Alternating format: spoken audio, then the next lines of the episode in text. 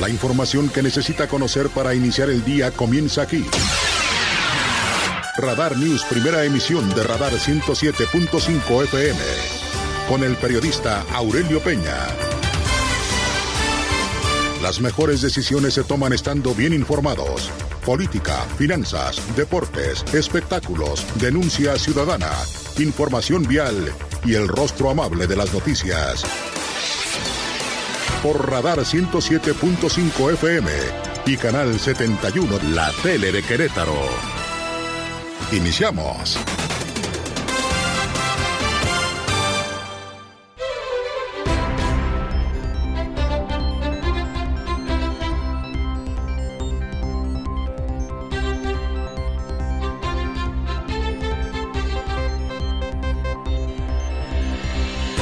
¿Qué tal? ¿Cómo le va? Muy buenos días. Gracias. Además, los saludo como siempre con muchísimo gusto en este viernes 2 de diciembre del año 2022.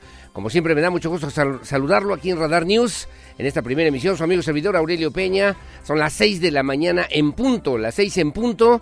Como siempre, le agradezco infinitamente el favor de su compañía, como todos los días. Muy amable, gracias también por escucharnos, sintonizarnos. Muchos saludos a nuestros amigos que nos hacen favor de sintonizarnos, de seguirnos a través de la señal de la 107.5 de la frecuencia modulada. Muy amable y gracias también a través de Radar TV, Canal 71, la tele de Querétaro, en las redes sociales, en la www.radarfm.mx. Como todas las mañanas, le saluda a su amigo servidor Aurelio Peña. Como siempre, muy amable. Gracias también en Twitter, en arroba Radar News 1075 y gracias también en Facebook, en diagonal Radar News QRO. Para se ponga en contacto con nosotros aquí en cabina, vía telefónica en el 442-238-3803. Vía WhatsApp, mensaje de texto, audio, video. Recuerde que solamente en este espacio de noticias su denuncia, si es denuncia, en el 442-592-1075 Radar News primera emisión. Mi Pirro Hernández, como siempre, gracias en la producción digital, muy amable, gracias y buen día. Que tengan bonito viernes, ya se acercan las fiestas de Navidad, hay que ir con calma, con prudencia, con mucha, con mucha paciencia también en esta temporada y sobre todo cuidar mucho el bolsillo, ¿no? El bolsillo, el sueldo, el salario, lo que recibimos y ganamos de nuestro trabajo y de nuestro esfuerzo, cuidarlo para que lo podamos disfrutar en familia. Como siempre, muy amable, gracias también a Regina Martínez en Radar TV Canal 71, muy amable, gracias a Lucía Peñanava en la coordinación general informativa. Bueno, le debo referir también que para el día de hoy, pues un día importante, 2 de diciembre, 2 de diciembre tiene que ver con la conmemoración del Día Internacional de la Abolición de la Esclavitud. Se conmemora esta fecha exacta precisamente en la Asamblea General de la Organización de las Naciones Unidas, un convenio pues para que pues se acabara, se erradicara la represión que tiene que ver con la trata de persona o también o de personas pues y de la explotación sobre todo y particularmente que incidía directamente en los temas de la prostitución. No obstante, esta organización bueno, al día de hoy, bueno, sigue todavía luchando de manera importante contra las diferentes formas o las formas modernas de esclavitud que no se han podido erradicar en el mundo. Día Internacional de la Abolición de la Esclavitud y que bueno, pues hay que referir también, se trata de aprovecharse de esta situación muchas veces que ocurre en las diferentes formas, en las diferentes culturas. La gente se aprovecha de las necesidades económicas de las personas para hacerlas firmar un contrato del cual nunca podrán liberarse debido a que todos o a todas las condiciones les obligan legalmente, entre comillas, a seguir realizando esas actividades sin ganar nunca su libertad. Obviamente, este tipo de contratos no son para nada legales, porque aunque se encuentren redactados según los estándares comerciales de un país, pues es evidente que violan derechos humanos, que están por encima de cualquier forma contractual y que también pues la dejan sin vigor ante este tipo de vínculos laborales. Pero además, la mayoría de las personas que aceptan de repente, pues, ante esta necesidad y todavía estos tiempos aceptan estos convenios, terminan atrapadas en una pesadilla que hoy pareciera no tener fin. Bueno, le debo referir entre las diferentes formas más comunes de la esclavitud moderna, por ejemplo, está el trabajo forzoso, aunque en un principio la palabra trabajo forzoso, pues eh, no podían recordar un tipo de castigo en el sistema penitenciario en algunos países, en realidad muchas personas en el mundo son víctimas de este tipo de laboral. Es más, se estima que en el año, imagínese usted nada más, 2015-2020, aproximadamente 25 millones de personas trabajaban de alguna manera en, en, forma forzada, ya sea en el ámbito de la construcción, en el empleo doméstico, en la producción industrial. Habrá que revisar, por ejemplo, ¿no? los estadios de fútbol justamente allí en Qatar que se realizaron bajo situaciones laborales de verdad, de verdad, de esclavitud de muchas maneras. Bueno, también hay matrimonios forzados en Asia todavía ocurre este tipo de fenómenos, eh, familias que venden a sus hijas a cambio de una dote cuantiosa, sin importar si esa joven desea o no casarse. También el tema del trabajo infantil que consagraron, que consignaron desde el siglo XVI como parte justamente de estos abusos del sistema capitalista que bueno se aprovechaba de estas personas de los niños niñas porque pues no tenían derecho a nada y bueno podían trabajar eh, podían realizar jornadas laborales verdaderamente extenuantes. Le debo comentar a usted se trata de pues obviamente una esclavitud moderna y lo cierto es que emplear a un niño hoy por hoy por ejemplo exige una jornada una jornada mayor a un adulto y pagarle menos o simplemente no pagarle en absoluto y eso representa también un abuso en contra de los menores. 50 países también han asignado diferentes convenios en favor de la libertad. En México, por cierto, en nuestra propia constitución prohibida la esclavitud de cualquier manera, de cualquier forma, en cualquiera de sus expresiones y me parece es una aportación significativa, importante, fundamental para el desarrollo de los derechos humanos que consagra nuestra constitución mexicana como un símbolo importante incluso de libertad a nivel nacional, a nivel América Latina, incluso a nivel internacional, que han trascendido justamente con estos principios fundamentales de libertad, seguridad, igualdad y propiedad y que son están consagrados en los primeros 29 artículos de nuestra constitución mexicana. Como siempre muy amable y gracias por el favor de su compañía. Son las 6 de la mañana con 6 minutos de este viernes 2 de diciembre del año 2022. Bienvenidos, bienvenidas. Comenzamos y estas son las noticias. El resumen, Radar News. La Cámara de Comercio en Querétaro, Cámara Nacional de Comercio, Canaco, respaldó el aumento que anunció ayer el gobierno de la República, aumento al salario mínimo, un aumento del 20% en promedio que se aplicará a partir del primero de enero del 2023. Es una iniciativa que además pues eh, fortalece, fortalece el trabajo la estrategia que ha venido desarrollando también el gobierno de la República, incentivará el consumo en el rubro comercial, por lo que es positiva la medida que acordó la presidencia presidencia de la República. Así lo refirió Fabián Camacho, presidente de Canaco en Querétaro, quien expresó, por cierto, que dicha medida es un acto de justicia en favor de los trabajadores que requieren nivelar sus ingresos. El presidente López Obrador anunció el día de ayer en la conferencia mañanera que se alcanzó un acuerdo importante con los sindicatos y también con las empresas para que a partir del 1 de enero del siguiente año tengan un incremento, un, incremento importante, aproximadamente del 20% al salario mínimo. Así lo refirió Fabián Camacho, presidente de Canaco Querétaro. Creemos que al desarrollarse una política de nivelación salarial en este ejercicio, también se contribuye a mantener eh, un ejercicio de consumo y que finalmente logre ah, tener un aliciente para seguir eh, avanzando y fortaleciendo la economía. Y particularmente en el caso de Querétaro y socios de Cámara de Comercio, compartirles que son pocas las empresas que tienen tasados a sus colaboradores basados en el salario mínimo. Eh, por tanto, la, eh, el impacto no, no sería en gran escala. Bueno, muy amable, gracias. Las seis de la mañana con ocho minutos, seis ocho. Gracias por seguir con nosotros aquí en Radar News en esta primera emisión. Bueno, le comento también que el día de ayer el gobernador de Estado, Mauricio Curi González, se refirió a los hechos ocurridos desde el pasado 28 de noviembre aquí en Querétaro, en cuatro municipios particularmente. Refirió que será la Fiscalía y que es además la Fiscalía General del Estado de Querétaro quien tendrá que aclarar justamente los hechos que se suscitaron aquí en el Estado de Querétaro de manera reciente durante este fin de semana y además precisó también que aparecieron cartulinas, mensajes eh, presuntamente de autoría de algún grupo criminal y bueno, pues lanzaban amenazas en contra de algunos elementos de la policía. El mandatario queretano pidió confianza a la ciudadanía, afirmó que se está trabajando para mantener esta paz esta seguridad que ha distinguido al estado de Querétaro. Así lo comentó, así lo refirió el gobernador del estado, Mauricio Curi González.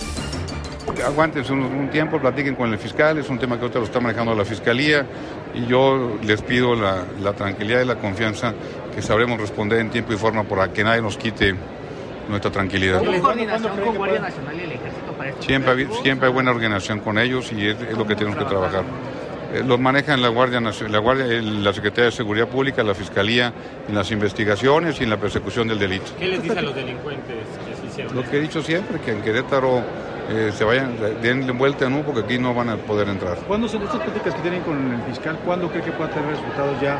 No, quisiera adelantarme, denle su tiempo al fiscal. ¿por qué tardó dos días en dar un mensaje a la ciudadanía, luego en redes sociales? Porque es un tema precisamente por lo mismo, porque no podíamos sacar nada hasta que no tuviera la fiscalía alguna relación. Bueno, así que es la Fiscalía la responsable justamente de llevar a cabo estas investigaciones, estas indagatorias. El día de ayer le hablábamos de nueve personas detenidas que tendrán, que ser presentadas ya ante un juez de control para efecto de determinar su situación jurídica ya en las próximas horas. Como siempre, muy amable. Gracias. Son las seis de la mañana con diez minutos. Bueno, le comento también a usted en otro tema, también importante, que a partir de a partir de pues de ayer, a partir de esta noche, mejor dicho, se estará encendiendo. Ya ayer se hicieron algunas pruebas importantes, importantes de lo que significa justamente el alumbrado en el municipio de Querétaro a través de la Secretaría de Servicios Públicos Municipales, el encendido del árbol a partir de eh, anoche, 98.500 luces LEDs que adornarán las principales calles y plazas del centro histórico de Querétaro. Le comento también, ustedes estarán así hasta el próximo 7 de enero, también en Palacio de Gobierno, ya con una pues eh, una, una, serie de adornos navideños para el, la Navidad y el fin de año. Un total de 92 guirnaldas de luz, 174 adornos decorativos, 19 adornos monumentales, un árbol navideño monumental y 12 proyectores en sitios públicos como en el Andador 5 de Mayo, en el Andador Libertad, Jardín Guerrero, en la Alameda, calle Corregidora, en la Plaza Constitución, en el tanque de agua, que también luce extraordinariamente bien y que desde ayer tarde noche ya están encendidas, además en las siete delegaciones municipales, en Plaza Los Arcos y también en los mercados públicos municipales de parte del gobierno municipal de Querétaro, que sirve también, bueno, pues para ya tener y respirar ese ambiente navideño en la capital queretana. Bueno, como siempre muy amable, gracias. Le comento también a usted que en el tema de la Universidad Autónoma de Querétaro, la doctora Tere García Gasca agradeció agradeció la pues el aumento, la disposición del aumento al presupuesto de nuestra máxima casa de estudios, un incremento en dos años consecutivos que este año vuelve a ser del 13% para la Universidad Autónoma de Querétaro. La rectora Tere García Gasca agradeció al gobierno del estado contemplar este presupuesto de 13%, un incremento que servirá sin lugar a dudas para fortalecer el desarrollo, el trabajo académico de extensión universitaria y también de cobertura de la Universidad Autónoma de Querétaro. Este incremento se apega a la petición puntual formal que hiciera la Universidad Autónoma de Querétaro a través de la propuesta aprobada en octubre pasado por el Consejo universitario. Le debo referir a usted que, bueno, pues de esta forma, eh, la Universidad Autónoma de Querétaro recibirá durante el 2023 1.138 millones de pesos de subsidio de parte del gobierno estatal y, bueno, pues se suma a los 1.652 millones de pesos que entrega, que otorga, que concede también la federación y los cerca de 425 millones que se proyectan de recursos propios para la Universidad Autónoma de Querétaro. Así lo refirió, así lo dijo la doctora Tere García Gasca primero agradecer la confianza del gobierno del estado, particularmente del gobernador Mauricio Curi, por eh, por segundo año consecutivo continuar con el 13% de incremento. Eh, para nosotros significa pues continuar con un proyecto justamente de, de incremento presupuestal y lograr en unos años más, siguiendo esta misma línea, desde luego entendemos que de repente hay imponderables, pero siguiendo esta misma línea, lograr en unos cinco años más el peso a peso Decía además a través de un comunicado de prensa la rectora Tere García Gasca que con este incremento se posibilita, dice así, la continuidad de proyectos y acciones enfocados a proporcionar educación de alta calidad a las y los estudiantes de nivel medio superior y superior, así como también el fortalecimiento de las actividades de investigación científica, humanística y cultural aplicada en beneficio de la población de Querétaro y también de nuestro país, nuestra alma mater en Querétaro refrenda también su responsabilidad responsabilidad con la sociedad mexicana, así como también con la educación superior y reitera su compromiso ineludible con la transparencia y la probidad en el uso de los recursos públicos, refirió en un escueto comunicado que envió el día de ayer la Rectoría a los diferentes medios de comunicación. Gracias, las 6 de la mañana con 14 minutos, 6.14. También ayer, ayer se entregaron apoyos de la tarjeta Contigo a través de la Secretaría de Desarrollo Social de Querétaro. Eh, pues inició la entrega de apoyos del programa Tarjeta Contigo, que consiste en otorgar 1.500 pesos bimestrales a las mujeres mayores de 18 años que se encuentren en situación de vulnerabilidad económica le debo referir a usted que, bueno, pues a, través justamente de esta dependencia, el titular Agustín Dorantes Lambarri precisó que el Instituto Nacional de Estadística y Geografía, el INEGI, arroja que existen 48.863 madres solteras que viven en Querétaro. Es por ello que estas familias, formadas únicamente por la madre y sus hijos, están expuestas a un mayor riesgo de pobreza derivado de menor número de aportaciones a los ingresos del hogar y también de personas, de ciudadanos, de familias de menores ingresos. Así lo refirió, así lo dijo el secretario de Desarrollo Social, Agustín Dorantes Lambarrín. Justo estamos empezando a entregar las primeras tarjetas contigo, que son apoyos para mujeres que viven en condición de vulnerabilidad. Hoy estuvimos en el municipio de Peñamiller, Tolimán y Colón haciendo las primeras entregas y conforme vayan pasando los días iremos visitando los distintos municipios del estado.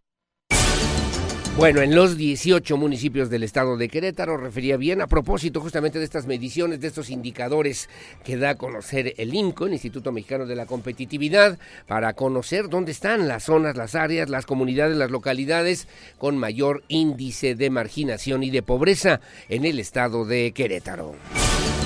Bueno, aquí en el municipio capitalino le debo referir también que se entregaron escrituras a 113 familias de la capital queretana. Luis Nava entregó escrituras en la zona de Santa Rosa Jauregui, Félix Osores y Felipe Carrillo Puerto, además en, 12 asentamientos que obtuvieron ya el reconocimiento administrativo para que puedan eh, pues contar con servicios públicos municipales. Se trata de este programa de regularización del patrimonio familiar que beneficiará a familias y localidades de las delegaciones de Santa Rosa Jauregui, Félix Osores Sotomayor y Felipe Carrillo Puerto. En el Centro de Desarrollo Comunitario, allá en Santa Rosa Jauregui, Luis Nava explicó también que gracias a este programa, las familias han encontrado una oportunidad, las familias queretanas pues han encontrado una oportunidad de regularizar sus asentamientos y vivir de mejor manera, con una mejor calidad de vida, lo que además de darles certeza jurídica, les permitirá acceder a la dignificación de servicios y cuidados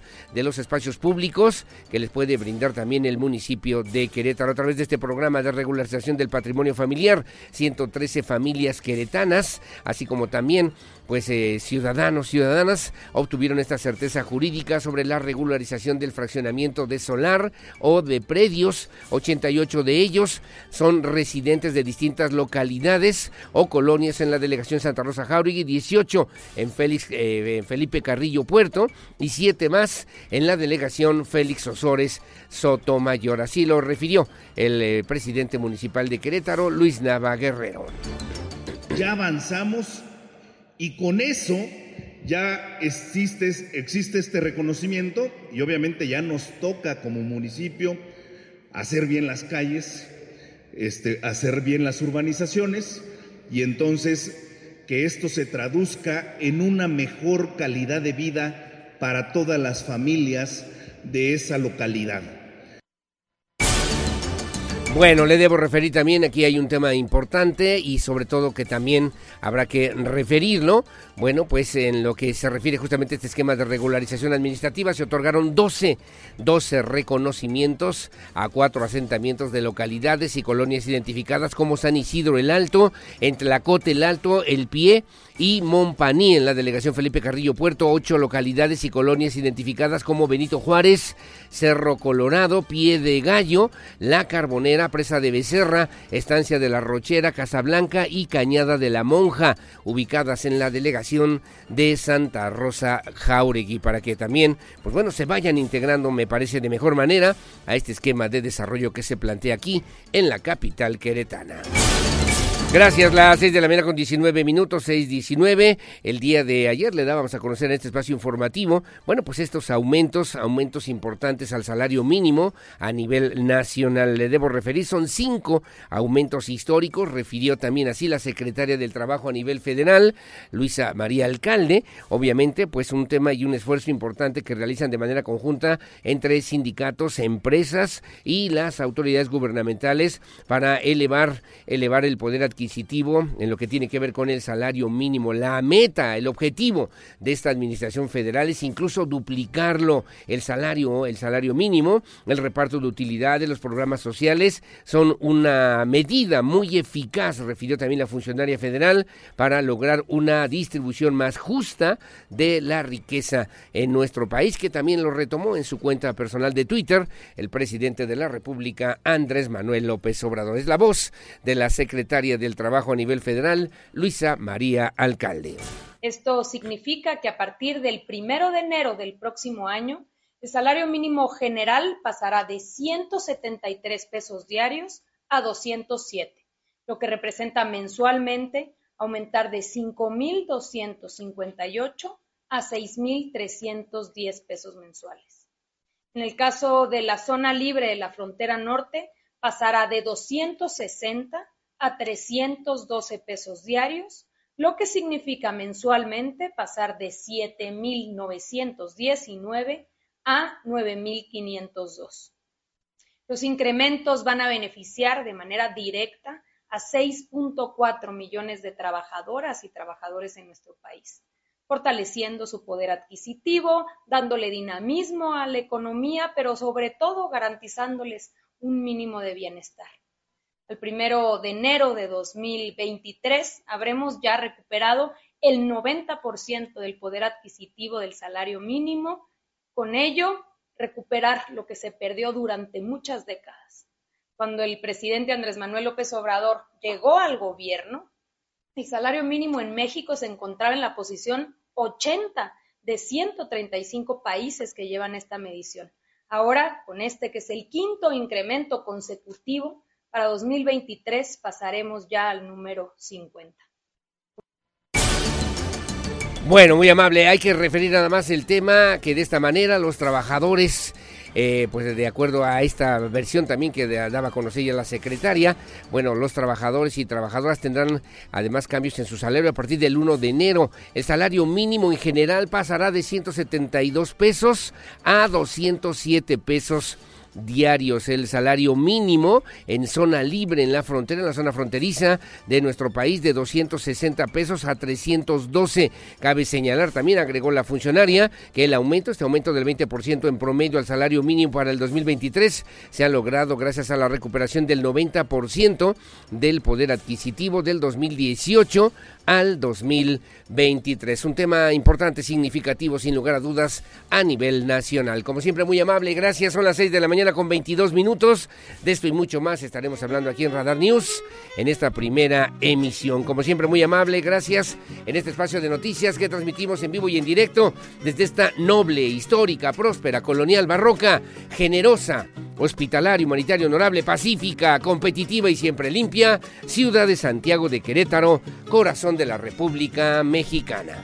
Buenos días, Querétaro. Querétaro soy, señores.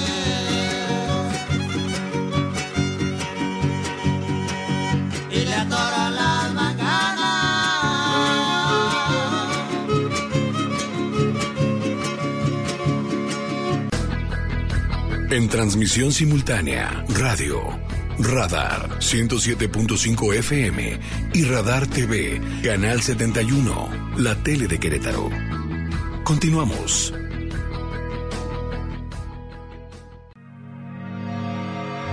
Las noticias que mueven a Querétaro en Radar News Primera Emisión con Aurelio Peña. Continuamos. 107.5 FM Radar y Radar TV Canal 71, la tele de Querétaro. El clima, el pronóstico del tiempo, temperatura y las recomendaciones antes de salir de casa. El clima en Radar News.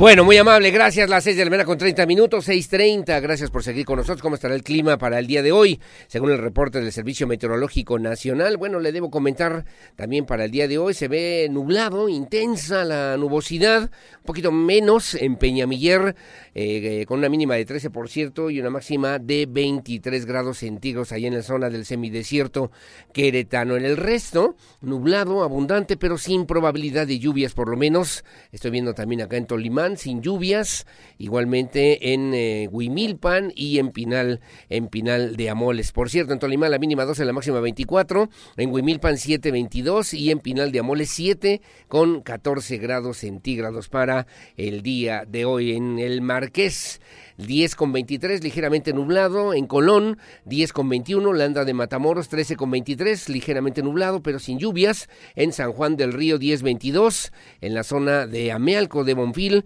5 con 18. En Corregidora, 11 26. Y Pedro Escobedo, 10 23 en Santa Rosa Jauregui hasta la delegación municipal, incluso con algo de sol al mediodía, 9 con 25. En Arroyo Seco 15-23, nublado. Ezequiel Montes 10-21, Peñamiller 13 con 23, como usted lo está viendo ahora en Radar TV Canal 71. Y aquí en la capital queretana la mínima 10, la máxima 25 grados. En Cadereyta 10-21, Jalpan de Serra.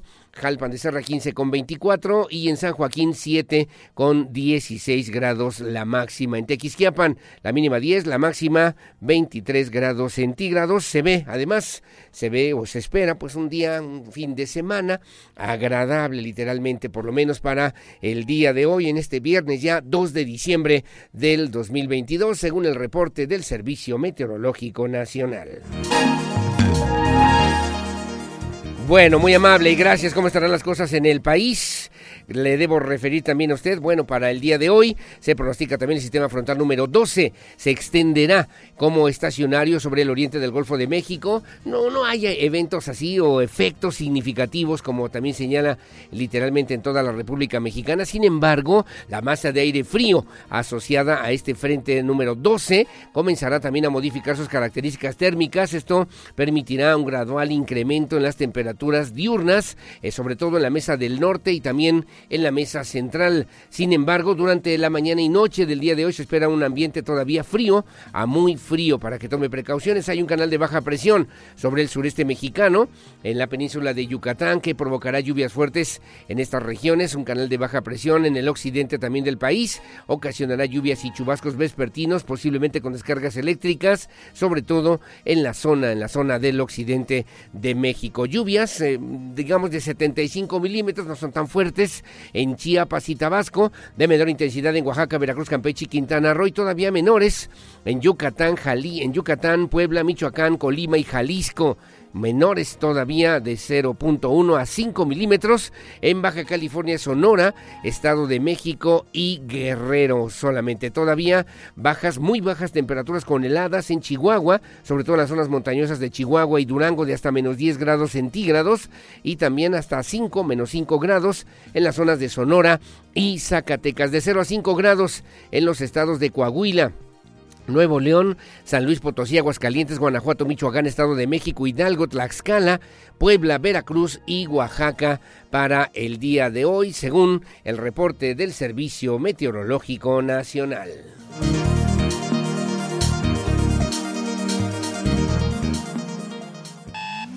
Información policiaca, Radar News.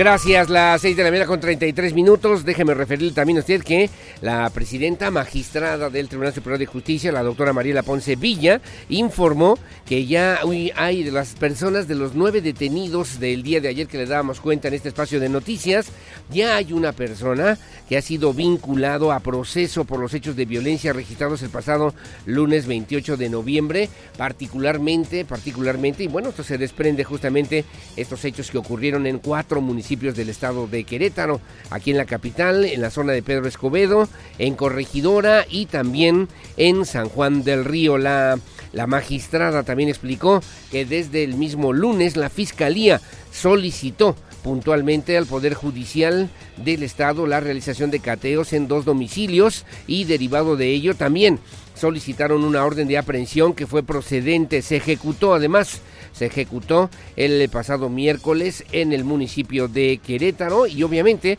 se espera también que en las próximas horas se resuelva, se defina la situación jurídica de las otras personas que fueron detenidas durante estos operativos de cateo también o cateos que se realizaron en estos cuatro municipios del estado de Querétaro. Andrea Martínez tiene los detalles.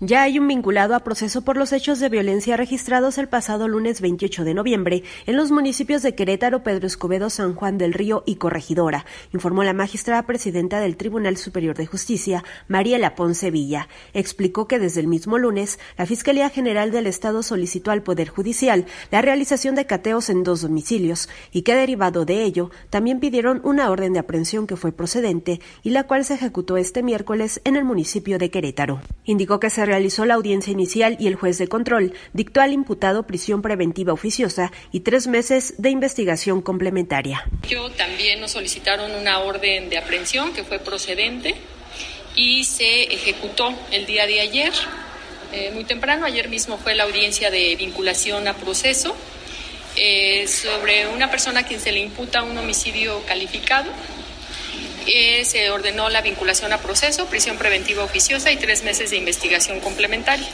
Poncevilla dio a conocer que como parte de la investigación, la Fiscalía solicitó 19 cateos más en los municipios de Querétaro y San Juan del Río, mismos que ya se ejecutaron, y resultado de ello hay nueve personas detenidas por los hechos delictivos de los últimos días. Al respecto, la titular del Poder Judicial explicó que la Fiscalía tiene 48 horas para investigar, indagar y decidir si judicializa el caso con los detenidos o no existen elementos. Asimismo, afirmó que por ahora no tiene el tribunal alguna otra petición posterior por parte de la Fiscalía. Para Grupo Radar, Andrea Martínez.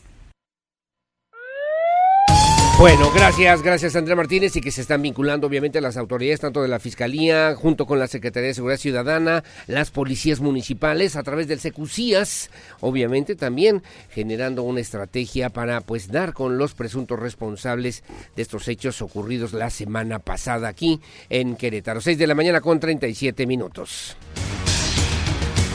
Bueno, le comento también a usted, hay nuevo nuevo comandante en jefe de la 17 zona militar en presencia del subsecretario de gobierno, de gobierno en el estado de Querétaro, Martín Arango, además de los alcaldes de Colón y Corregidora como representantes de las instancias de seguridad. Julio César Moreno Mijangos, el general Julio César Moreno Mijangos, tomó ya posesión como nuevo comandante de la 17 zona militar en sustitución en esta rotación que además hace la misma Secretaría de la Defensa Nacional del general Rosalino Barrios Barrios, que ya se además notificó formalmente a las autoridades estatales. La información la tiene Diego Hernández. Julio César Moreno Mijangos tomó posesión como nuevo comandante de la decimoséptima zona militar aquí en Querétaro. Esto en presencia del subsecretario de Gobierno Martín Arango, los alcaldes de Colón y Corregidora, como representantes de las instancias de seguridad. De esta manera, supliendo al general de brigada Rosalino Barrios Barrios. 7 de la 17 zona militar, comunicada en el campo militar número 17-A, Querétaro, el día primero de diciembre del año 2022 se hace del conocimiento de todo el personal de este mando territorial que por acuerdo del ciudadano general, secretario de la Defensa Nacional, con fecha primero de diciembre de 2022, el ciudadano general de brigada diplomado de Estado Mayor, Julio César Moreno Mijangos, asume el cargo de comandante de la 17 Zona Militar. El personal perteneciente a esta zona militar le damos la más cordial bienvenida Asimismo, bajo su liderazgo y donde mando, continuaremos dando todo por México. Moreno Mijangos fungió como comandante del Batallón 33 de Infantería de Torreón, comandante de compañía en el Heroico Colegio Militar y comandante de sección de fusileros de infantería en el Batallón 22 de Infantería y el tercer Batallón de Fusileros de Paracaidistas, es lo que aparece en su currículum. Asimismo, quien le realizó la toma de protesta fue el general de división diplomado de Estado Mayor Francisco Ortega Luna. Ahora Moreno Mijangos es el responsable de la región de Querétaro. Para Grupo Radar, Diego Hernández. Bueno, muy amable, gracias. Han distinguido además a quienes han sido responsables justamente de la 17 zona militar, una vinculación muy, muy estrecha con las autoridades estatales de respeto, de trabajo institucional, como se ha venido haciendo en los últimos años aquí en el estado de Querétaro. Así que enhorabuena y bienvenido el general Julio César Moreno Mijangos, comandante en jefe de la 17 zona militar de Querétaro. Como siempre, muy amable, gracias por el favor de su compañía. Son las 6 de la mañana con 40 minutos. Muchas gracias a quienes nos hacen favor ya de sintonizarnos muy temprano en la mañana. Muy amable, de verdad, de verdad, muchas gracias. Muchos saludos. Gracias y también aprovecho también para, para saludar a mi querido Toño Ugalde, mi querido maestro y amigo, a Toño Ugalde. Saludé a Yvonne Winner, a mi maestra rectora de mi Universidad de Londres, como siempre el día de ayer allí en el Club de Industriales, a propósito de la, pues de la presentación y conferencia de la senadora Xochitl Galvez. Ahí estuvimos gracias a la invitación de Coparmex Querétaro. Muy amable, gracias a Leti Sainz. Me dice también el día de hoy, buen día, feliz viernes, que sea un gran fin de semana. Hay que seguir cuidándonos no olvidar también darle valor al amor. Gracias Leti Sainz, que tengas buen día. Don Beto Herrera, mi querido Sensei, igualmente saludos y buenos días y también que Dios nos bendiga a todos. Muy amable, gracias a Carlos Alcaraz, igualmente saludos y que tengan buena mañana. Mi doctora, mi Claudia María, mi hija, como siempre todo mi cariño y todo mi amor. Saludos y que vaya, que sea un buen día para ti y para todos. Gracias, Eva Puente, igualmente ahí de la Secretaría de Movilidad. Ahorita hacemos el comentario con todo gusto. 6 de la mañana con 42 minutos. Hacemos una pausa. Yo regreso con lo que se publica hoy en la prensa nacional y también en la prensa queretana. Volvemos.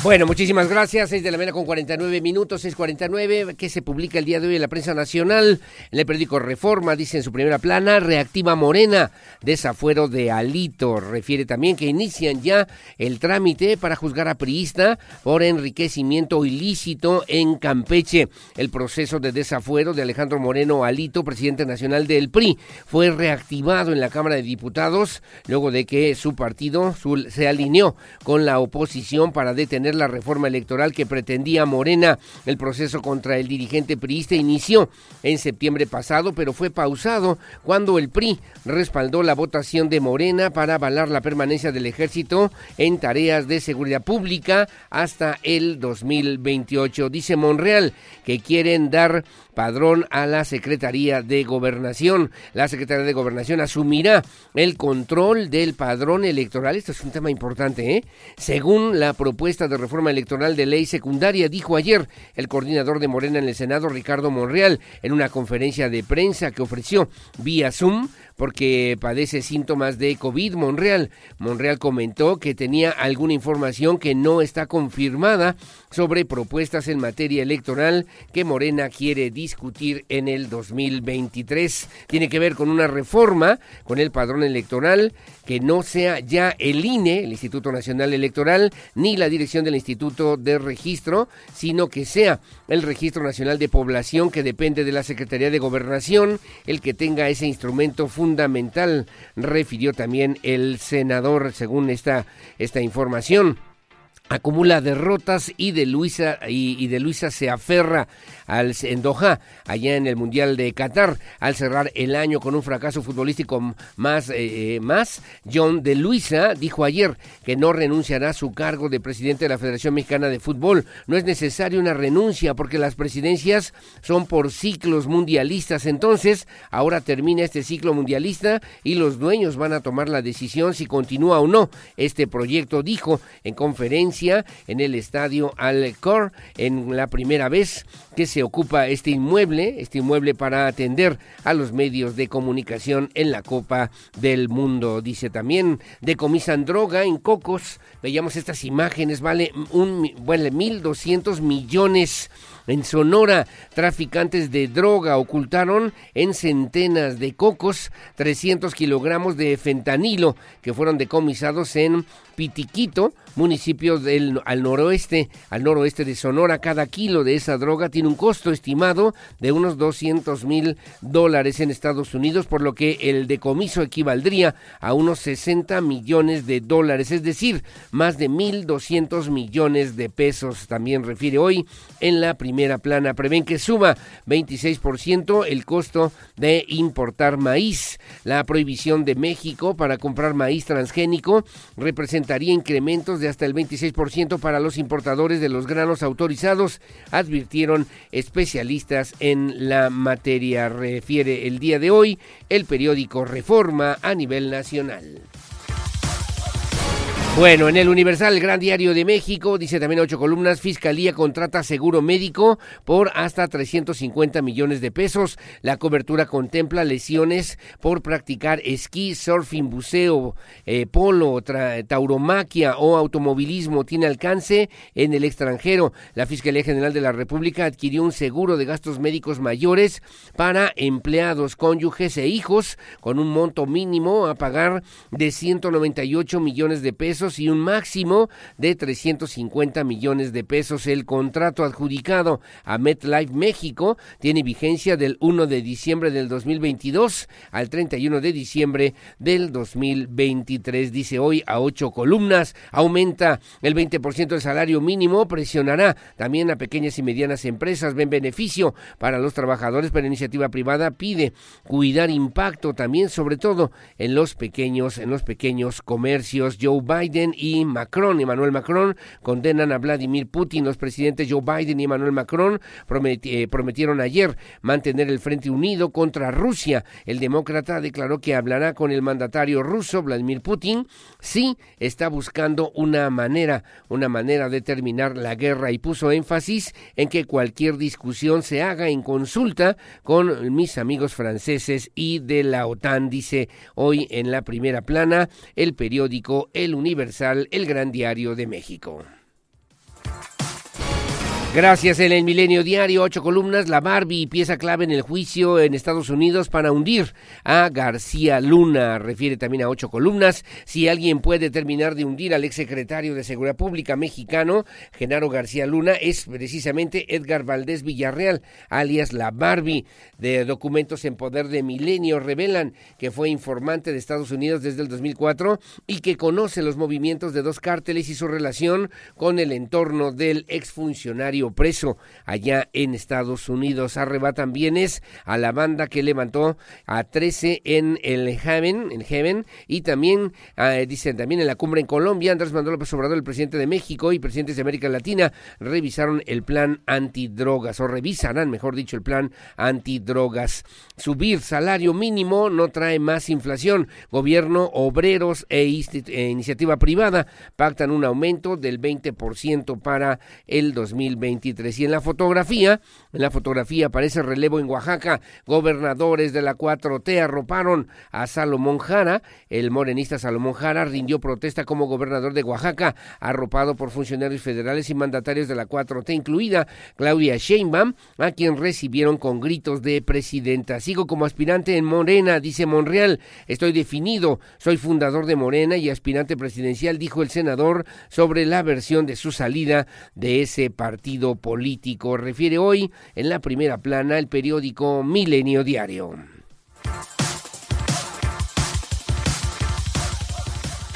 El análisis de la información más importante de los diarios queretanos a continuación en Radar News. Bueno, gracias. Son las 6.56 de la mañana en el diario de Querétaro que dije mi amigo Mario León Leiva. Ocho columnas. Alza el salario mínimo. Obliga a ajustar al 30%. Trabajadores con ingresos más alto o más bajos no recibirán el 19.9%, dice Coparmex. El incremento del 19.9% al salario mínimo lo cumplirán las empresas en Querétaro, aunque deberán hacer ajustes para que el 30% de los trabajadores que tienen ese salario en el Estado obtengan ese beneficio, aseveró el dirigente de la Confederación Patronal de la República Mexicana Coparmex, Jorge Camacho, en entrevista. También refiere, pactan alza del 20%, sube mini sueldo a 6.223 al mes. Organizaciones señalan que debería ser más de 8 mil pesos para cumplir lo que indica la Constitución. Caen nueve personas en cateos, dice la Fiscalía General del Estado de Querétaro. Histórico arbitraje de la tripleta femenil. Y luego también Libertadores presenta equipazo Libertadores de Querétaro con seis seleccionados nacionales y figuras internacionales en el roster. En el roster enfrentarán la Champions League América el 9 de diciembre en el Auditorio Arteaga. Refiere también hoy en la primera plana, abuela se llevó a su nieto sin permiso desde hace, desde hace una semana que el menor fue retenido. Temen por la integridad del pequeño y la salud mental de la mujer, ya que fue diagnosticada con trastorno de personalidad. Además, desaparece mujer con nueve meses de embarazo. Sandra Ivón salió de su casa para ir al banco y ya no regresó. Sus familiares hicieron la denuncia ante la fiscalía y se activó el protocolo ALBA para su localización. Está a punto de dar a luz esta mujer que además salió así de esta forma de su casa. Les recomiendo la columna cuarto de guerra, en la columna expediente Q de mi amigo Adán Olvera. En el rebote cayeron nueve presuntos responsables de sembrar miedo en Querétaro. La Fiscalía General investiga hechos posibles constitutivos de delito. Importante saber quiénes son y de qué tendremos que cuidarnos para estar alertas, dice hoy en esta columna, en este comentario, en el periódico Diario de Querétaro. Bueno, gracias en el Noticias, la verdad, cada mañana ocho columnas, una deuda saldada. Luis Nava señala, el presidente municipal refiere al dar certeza jurídica al patrimonio de 113 familias en Querétaro, el reconocimiento de vías públicas y de nomenclaturas de vialidades del programa Regularización del Patrimonio Familiar, que beneficiará a familias y localidades de las delegaciones Santa Rosa Jauregui, Félix Osores Sotomayor y Felipe, Felipe Carrillo Puerto. Fiscalía General del Estado detiene a nueve por los hechos delictivos en cuatro municipios de Querétaro. El general César Moreno, eh, nuevo comandante de la decimoséptima zona militar, reconoce el sistema estatal DIF a trabajadores del CRIC y también del CIR en Cadereyta. La presidenta del sistema estatal DIF, la señora Cara Herrera de Cuni, dentro de los eventos por el Día Internacional de las Personas con Discapacidad, manifestó su admiración por los colaboradores quienes a diario se esfuerzan por mejorar las condiciones de las personas que más lo necesitan. Se accidenta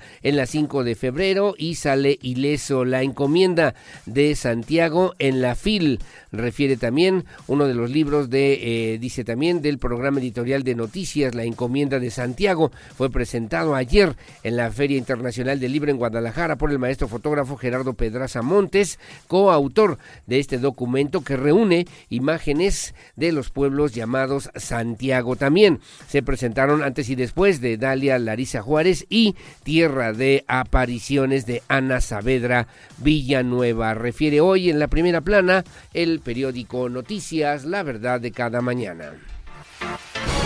Gracias. Finalmente en el AM de Querétaro, rápidamente en la primera plana, alza en salario generará retos en la iniciativa privada, dice Coparmex. Tras el anuncio del aumento al salario mínimo del 20%, la Confederación Patronal en la entidad señaló que esto implicará, implicará un impacto económico inflacionario, señala también en esta primera plana. Y luego también Julio César Moreno asume la comandancia de la decimoséptima zona militar en Querétaro. También refiere entre entrega Juan Guzmán, viviendas, esto allá en el municipio de Huimilpan. Aumento salarial, un reto para las empresas, refiere, refiere justamente a través del periódico AM que dirige mi amigo Miguel Ángel Flores el día de hoy aquí en Querétaro. Gracias, son las 7 de la mañana en punto, las 7 en punto, hacemos una pausa, tengo comentarios, con mucho gusto regresando de la pausa, regresando de la pausa, con todo gusto los atendemos. Saludos a Lupita Mendoza, allá en Corregidora, muy amable, gracias también que nos hace favor de sintonizarnos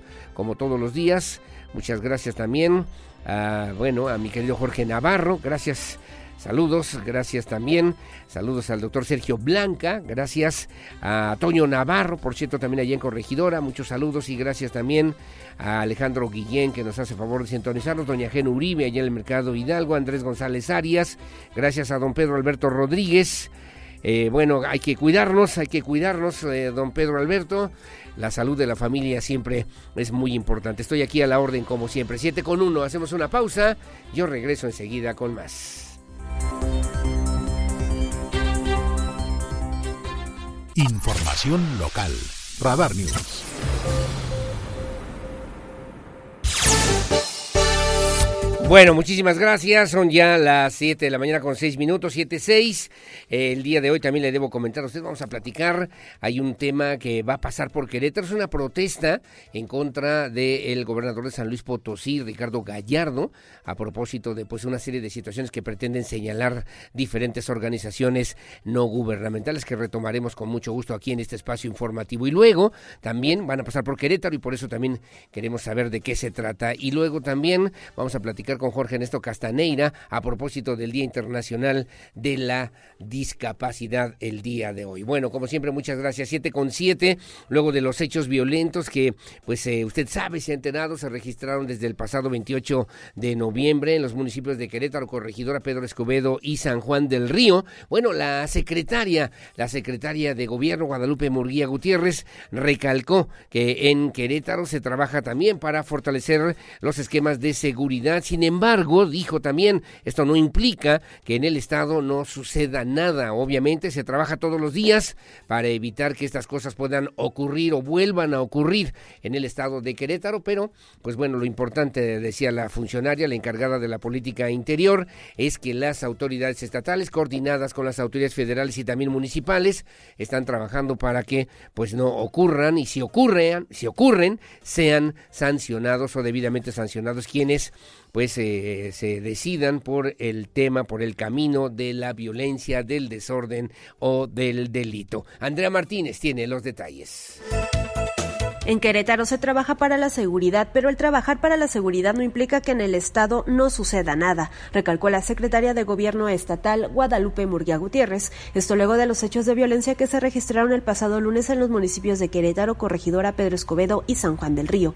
De esta manera garantizó que ante este tipo de casos se va a trabajar, se investigará y se dará respuesta. Lo que el gobernador ha dicho reiteradamente, que en Querétaro trabajamos para la seguridad y que el trabajar para la seguridad no implica que en Querétaro no suceda nada, sino que cuando suceda algo vamos a trabajar, vamos a investigar y vamos a dar respuesta. Murguía Gutiérrez señaló que ese tema está a cargo de la Fiscalía General del Estado, por lo que habrá respuesta y se hablará con la verdad. Admitió que estos hechos tomaron por sorpresa a la sociedad, pero de inmediato los elementos de seguridad tomaron el control del asunto. La titular de la Secretaría de Gobierno Estatal indicó que serán las instancias correspondientes las que puedan emitir detalles de las investigaciones por estos hechos. Para Grupo Radar, Andrea Martínez.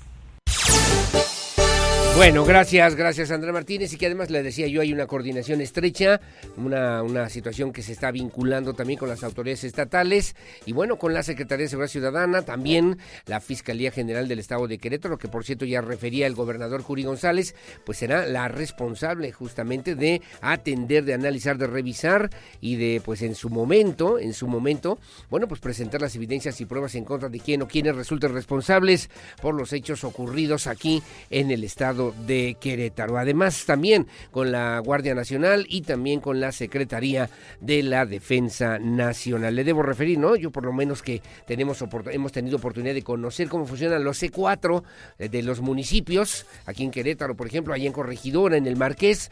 Bueno, el eh, CQCIAS pues eh, también se coordina de parte del gobierno del estado. Bueno, pues es una, una infraestructura muy importante para que pues se puedan coordinar estos esfuerzos de manera, mm, de manera inteligente. Y el reitero, ¿no? La inteligencia es militar, pero de manera inteligente significa con una estrategia, con un objetivo muy claro, con una serie de movimientos y acciones muy puntuales en torno al tema de la seguridad aquí en Querétaro. Siete de la mañana con 10 minutos. Música Bueno, y ayer estuvo aquí, le decía yo, la senadora, estuvo en Coparmex, una invitación que hace mes a mes la Coparmex. Entiendo que va a estar también Marcelo Ebrard en algún momento, de, diferentes actores políticos que junto con los socios de Coparmex, bueno, pues reflexionan en voz alta de lo que tiene que ver con los principales temas o problemas de nuestro país. Ayer nos hicieron favor de invitarnos y además muchas gracias como siempre en la pues charla, conferencia que dio, eh, que hizo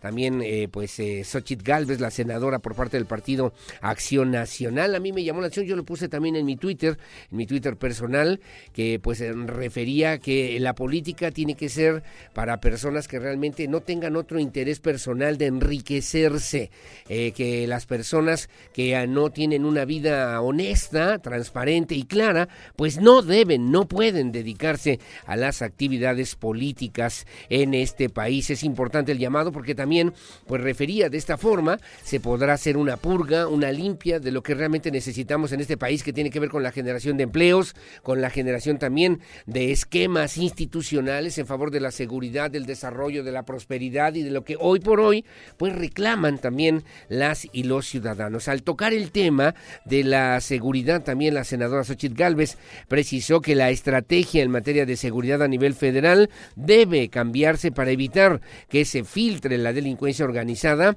eh, por ejemplo, y se refiere el caso particularmente de Querétaro, que eviten, eviten también, es una responsabilidad de las autoridades federales la lucha, el combate al crimen organizado, son delitos federales, en eso tiene también razón, y que son las responsables o los responsables de que el crimen organizado no permee en otros estados de la República que se han distinguido por sus altos niveles de seguridad, como es precisamente el caso de Querétaro. Dijo también, esta es responsabilidad que debe atender el gobierno de la República. Iván González estuvo al pendiente. Esto fue lo que le dijo la senadora Xochitl Galvez. La senadora del PAN, Xochitl Galvez, quien participó en la reunión mensual de socios Coparmex, aseguró que se requieren cambiar estrategias federales en materia de seguridad para evitar que se filtre la delincuencia organizada en estados como Querétaro, porque estos grupos delictivos es responsabilidad del gobierno federal. El tema aquí que tenemos es, y lo hemos nosotros manifestado desde el Senado, es que la estrategia de seguridad no está funcionando. Querétaro hace lo posible por contener el crecimiento, pero pues tienen aquí el vecino que está a la vuelta, Michoacán, Guanajuato, Estado de México, que son estados donde hay muchísima violencia. Y pensar que no van a pasar para acá, pues es un poco complicado. Entonces, la delincuencia organizada es competencia del gobierno federal. No hay que olvidarlo. Por eso le dimos la Guardia Nacional, para que pudiera tener una estrategia en coordinación con los gobiernos estatales, en coordinación con los municipios, pero el tema fundamental, quien tiene la fuerza, quien tiene la capacidad para enfrentar a la delincuencia organizada es la Guardia Nacional de no hacer un cambio en la política de seguridad del gobierno federal, estados como Querétaro, aunque hagan su trabajo, están expuestos ante el ingreso de la delincuencia organizada. Para Grupo Radar, Iván González. Gracias, eh, gracias Iván González. Y luego decía, ¿no? Bueno, en su estilo, en su estilo, porque además, pues eh, obviamente en este esfuerzo que realizan también la oposición, decía ella, bueno, hemos marcado ciertas situaciones y consideraciones importantes para el gobierno de la 4T que esperamos los retomen también y sean importantes para las y los ciudadanos. Yo me quedé con la idea, ¿no? Y lo dijo de esta forma ella misma en que pues los políticos que tienen eh, sucia la conciencia pues no deben participar en la política, ¿no?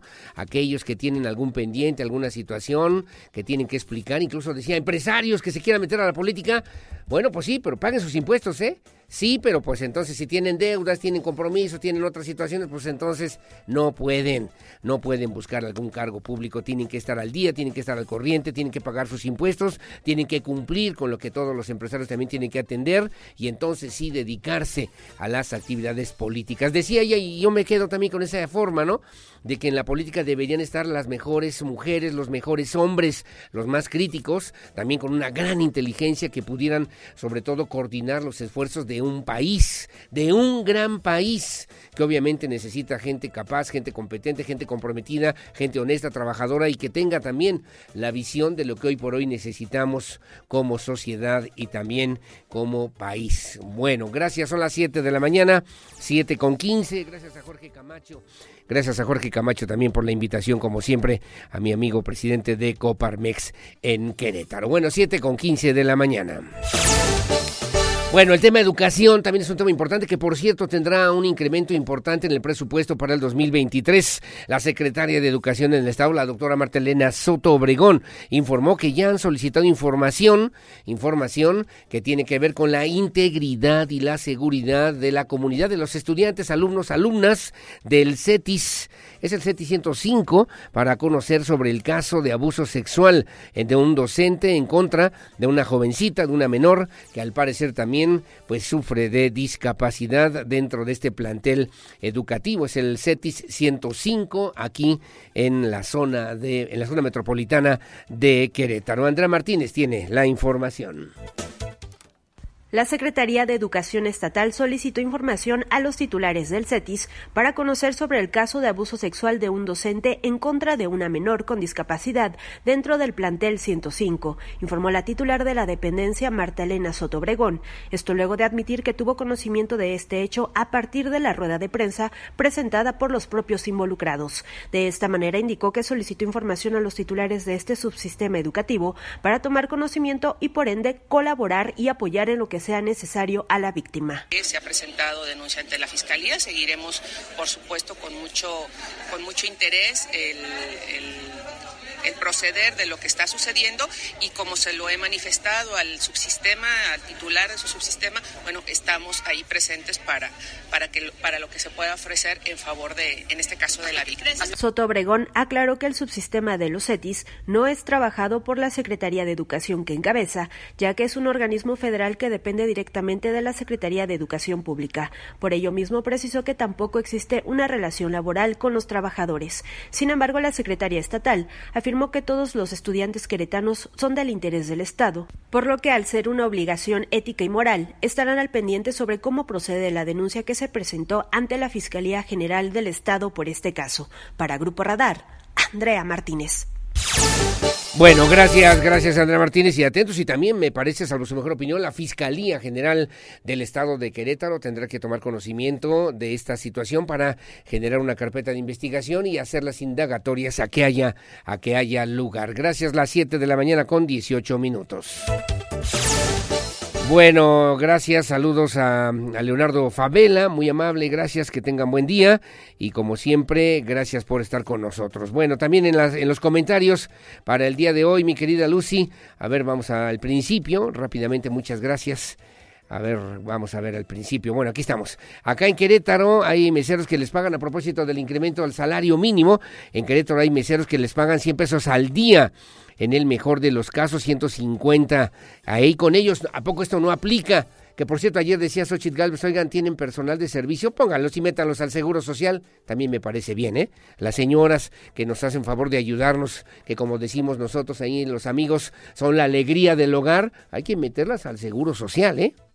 Bueno, ni les dan de alta en el Seguro Social ni nada, ni les pagan ninguna consideración, ninguna ninguna prestación. Bueno, paso el comentario, gracias. Oiga, Carrillo Coahuila, gracias Eva Puente. Hay un operativo de la Secretaría de Movilidad que está también coordinando estos esfuerzos. Qué bueno, muy amable, gracias. Se agradece, se agradece, es un dispositivo de vigilancia para evitar los trailers, camiones pesados en esta zona, luego también de las exigencias, demandas y denuncias que han externado los ciudadanos a propósito y a través de este medio informativo gracias a un dispositivo también de alerta en la zona del campo militar que coordina la Secretaría de Movilidad aquí en la capital queretana. Gracias, mi querida Eva Puente, y gracias también al secretario, a Rodrigo Vega Maestre. Bueno, me mandan un comentario, me dice, soy vecino en Tejeda, eh, de ahí en la colonia Tejeda, en fraccionamiento Tejeda, mejor dicho, soy vecino de Paseo de Bon no sé si están enterados que las tres primeras calles del fraccionamiento están con el drenaje bloqueado desde hace tres meses.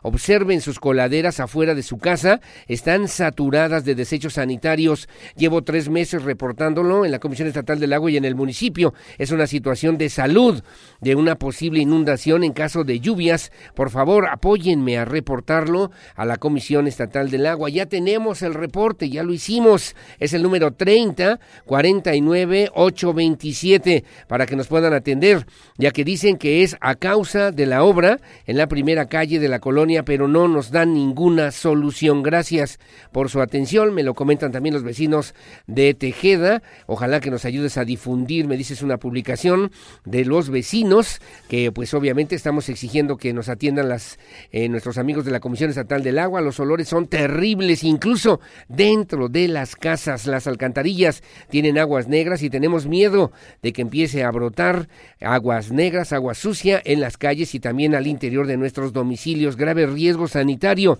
que representa eh, pues esta situación. Un abrazo y muy amable. Gracias. Saludos, mi querido Toño Navarro. Saludos. Bueno, mañana se firmará, bueno, se firmó más bien un innovador convenio, gracias al doctor Sergio Blanca, un innovador convenio de colaboración con el Colegio de Pediatras que preside, que preside la doctora Liliana Esparza y la Universidad Autónoma de Querétaro con la doctora Tere García Gasca. El tema es atender de forma concreta a la población pediátrica de la Universidad Autónoma de Querétaro, que son los jóvenes en las prepas o de la preparatoria, de las preparatorias, ¿no? De educación media superior. Recibirán de esta manera y a través de este convenio atención, atención médica, medicina preventiva en sus sitios de estudio por especialistas. Es algo también importante, pues ellos no van al, no van a tener que ir al médico, no hay recursos económicos y de esta manera se puede ayudar a que continúen con sus estudios universitarios. Gracias, doctor Sergio Blanca. Buenos días. Oiga, de verdad no hay forma, no hay solución en lo del tráfico, en el transporte.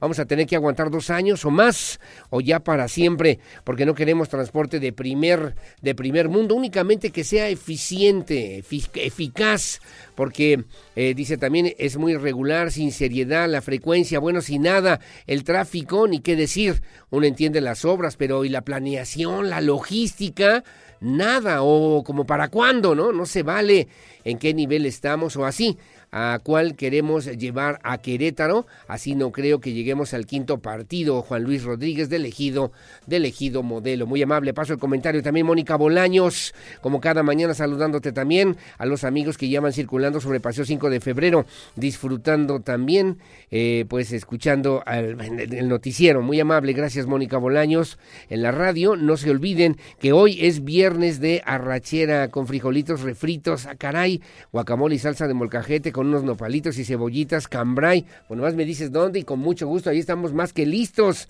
sin faltar unas tortillitas infladitas, como dijera la abuela Pava. Bendiciones, ya me antojaste y bendiciones para todos y ánimo a sonreír que nada nos cuesta. Gracias, Mónica Bolaños. Un saludo. Buenos días, amigo. Que tengas un agradable fin de semana. Saludos a Felipe Rojas. Gracias, buenos días.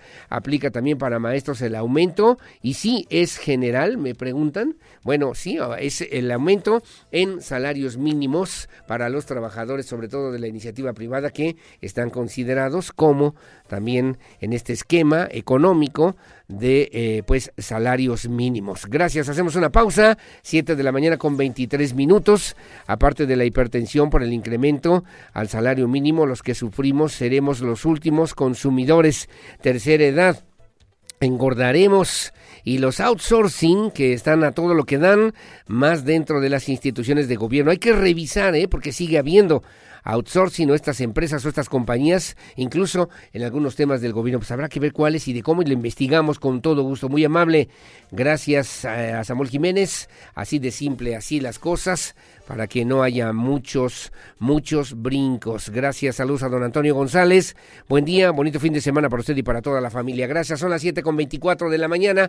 Hacemos una pausa, voy a los deportes con Víctor Monroy y mucho más aquí en Radar News en esta primera emisión. Su opinión, su opinión siempre la más importante en el 442-592-1075 Radar News, primera emisión. Volvemos. Porque siempre estamos cerca de ti. Síguenos en nuestras redes sociales. En Facebook, Radar News Querétaro. En Instagram, arroba Radar News 1075 FM. En Twitter, arroba Radar News 1075. Radar Televisión, Canal 71, la tele de Querétaro. Radar. La verde Navidad se vive con el 107.5 FM. Radar en operación navideña. Radar News Primera Emisión. Inicia tu día bien informado con Aurelio Peña, porque usted ya nos conoce. Regresamos por Radar 107.5 FM y Canal 71, la tele de Querétaro. Goles, estadísticas, pasión, victorias, empates, derrotas y todo lo que acontece en el mundo deportivo con Víctor Monroy en Radar Sports. Con el gusto de saludarles como cada mañana. ¿Qué tal? Mi nombre es Víctor Monroy. Bienvenidos al detalle en materia de información deportiva. Y bueno, vamos a comenzar platicando de la Copa del Mundo. No hay duda que este Mundial de Qatar 2022 se ha ido como agua y el día de hoy se disputa la última sesión de la fase de grupos, luego de que el día de ayer se dieran resultados interesantes. Hay equipos que terminaron yéndose, regresándose a casa. Y bueno, hablamos de equipos históricos, caso como Alemania, ¿no? Que a pesar de que ganó cuatro goles por dos, no le fue suficiente vencer a Costa Rica y termina pues fuera de la, de la fase de grupos. El caso de Bélgica, que se esperaba llegar a también como una escuadra protagonista que estuviera peleando los, eh, las últimas instancias, pues no, tampoco este no fue su mundial y van de regreso a casa. Ayer Croacia le ganó, eh, perdón, ayer Croacia y Bélgica empataron a cero goles. Canadá perdió dos goles por uno ante Marruecos, que Marruecos terminó clasificando en la siguiente fase. Japón, la selección nipona, le venció dos goles por uno a uno de los favoritos también para quedarse con el cetro, España. Y bueno, pues un resultado interesante. Y como le decía, Costa Rica perdió cuatro goles por dos ante la selección de Alemania. Hoy, cuatro partidos más, nueve de la mañana y una de la tarde. Chucho Muñoz nos platica quiénes son los equipos que están jugando. La actividad prácticamente se centra ya en definir a los últimos invitados a los octavos de final. Chucho Muñoz, te escuchamos. El Mundial de Qatar va cerrando la fase de grupos y conformando el cuadro de octavos de final con emociones fuertes en la última jornada. En el grupo H, Portugal ya está clasificada como primera de grupo y ya espera acompañante que saldrá de los otros tres equipos, Ghana, Corea del Sur y Uruguay. El cuadro africano parte con ventaja gracias a la victoria ante el combinado coreano y necesita un punto para meterse en octavos. Uruguay, una de las decepciones en fase de grupos, deberá ganar a Ghana y esperar a que Corea del Sur haga menos que la celeste o si vencen a Portugal se decidirá por diferencia de goles. Las selecciones de Ghana y Uruguay vivirán un duelo directo por estar en octavos de final del Mundial, cuando las estrellas negras busquen revancha de lo sucedido en Sudáfrica 2010 ante una celeste que llega en apuros y con unas vacas sagradas que quieren alargar su último baile. Este grupo H está abierto y tanto Ghana como Uruguay pueden salir del pulso entre risas o entre llantos. Y a eso hay que añadir que en el 2010, en cuartos de final del Mundial que conquistó España, Uruguay venció en la tanda de penaltis a los africanos en una final de infarto. Para Grupo Radar, Jesús Muñoz. Así las cosas, hoy a las 9 de la mañana Corea del Sur en contra de Portugal, a la misma hora Ghana ante Uruguay y a la 1 de la tarde Serbia en contra de la selección de Suiza y Camerún ante el seleccionado de Brasil. El Scratch Oro estarán jugando a la una de la tarde. Por lo pronto, los octavos de final del Mundial toman forma luego de la conclusión de la última jornada de los grupos A, B, C, D, E y F. Martes ya se conocían los primeros duelos. Países Bajos se medirá con Estados Unidos e Inglaterra lo hará con Senegal. El miércoles se configuraron otras dos eliminatorias. Francia, pese a perder con Túnez, acabó primera del grupo D y se enfrentará a Polonia, que escapó de milagro de la eliminación. Australia también confirmó su presencia al sorprender en un duelo de vida o muerte a Dinamarca. Su adversario será Argentina, que tras someter a Polonia logró un liderato que le parecía lejano luego del desastroso debut ante Arabia Saudita. El día de ayer se han conocido ya otros cuatro equipos clasificados. Marruecos, que se impuso a Canadá para acabar como primera de sector y se la jugará en los octavos de final contra España, segundo del grupo E. La sorprendente Japón, líder del grupo E, que derrotó a la selección de Luis Enrique, va a jugar ante la selección de Croacia, que aguantó el empate ante Bélgica y terminó segundo del grupo F. Así que ahí le van los horarios. Mañana, 9 de la mañana, Países Bajos en contra de Estados Unidos. Mañana a la 1 de la tarde, Argentina ante Australia. El domingo a las 9 de la mañana, Francia en contra de Portugal.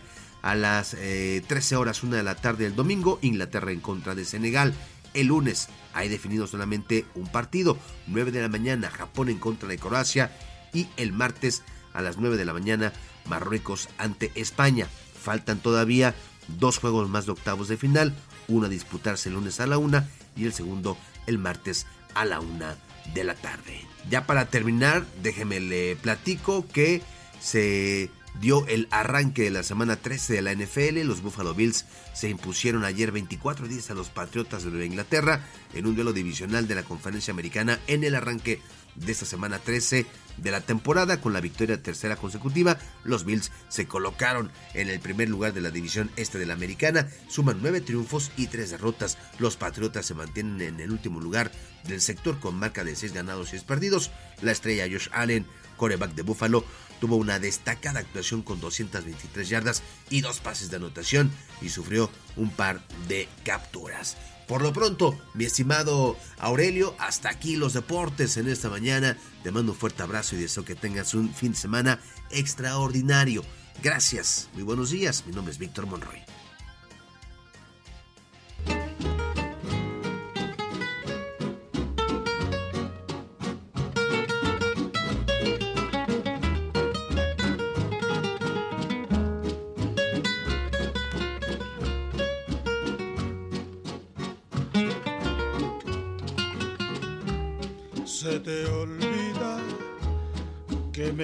Quieres a pesar de lo No, que no puedo cantar, no puedo cantar mi perro, porque ya ves que me hacen burla mis amigos que dicen que ya vengo hoy de pistachón y que, y que además me vaya yo a cantar al, al bar del Sanborns ahí. ¿Se acuerda usted del varón rojo, no? Uh, de las épocas aquellas. Y bueno, escuchar esos boleros. Álvaro, Álvaro Carrillo, ¿no? Que obviamente son inolvidables. Bueno, primero gracias a mi Víctor Monroy, a mi querido Víctor Monroy. Muchas gracias, mi querido amigo, y gracias con lo más importante de el mundo del deporte a propósito del Mundial de Fútbol y muchas cosas más. Bueno, es Álvaro Genaro Carrillo Alarcón, conocido también obviamente en el medio artístico como Álvaro Carrillo, compositor, cantante mexicano, eh, pues eh, obviamente la música popular. Nació un día como hoy, 2 de diciembre de 1919, hace 103 años. Imagínese usted nada más, qué talento, ¿eh? Qué talento. Y bueno, pues nació en un lugar que se llama San Juan Ca- Ca- Cacahuatepec. Y bueno, pues eh, falleció un 3 de abril de 1969, pero Álvaro Carrillo, que sin lugar a dudas, bueno, pues sembró lo que significa justamente pues esta historia de los grandes, grandes boleros en nuestro país. Escuchábamos hace ratito la de Se te olvida, que bueno, pues fue también clásica. La mentira, sabor a mí, que estamos escuchando que estamos escuchando también en esta mañana y luego, ya ni le digo, ¿no? Es el andariego, ¿no? Pam, a ver, un poquito, dale, dale, dale, mi querido Pirro, por favor. No mucho porque si no canto, ¿eh? Sí.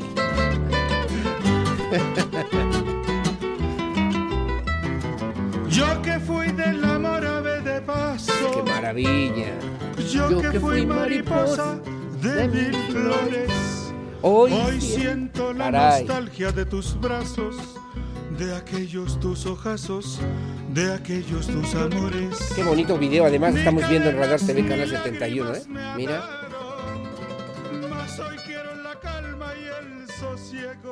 Álvaro Carrillo, el gran, el gran Álvaro Carrillo, y bueno, pues obviamente también lo recordamos el día de hoy de esta manera, como uno de los grandes compositores e intérpretes del bolero, del bolero en México. A ver.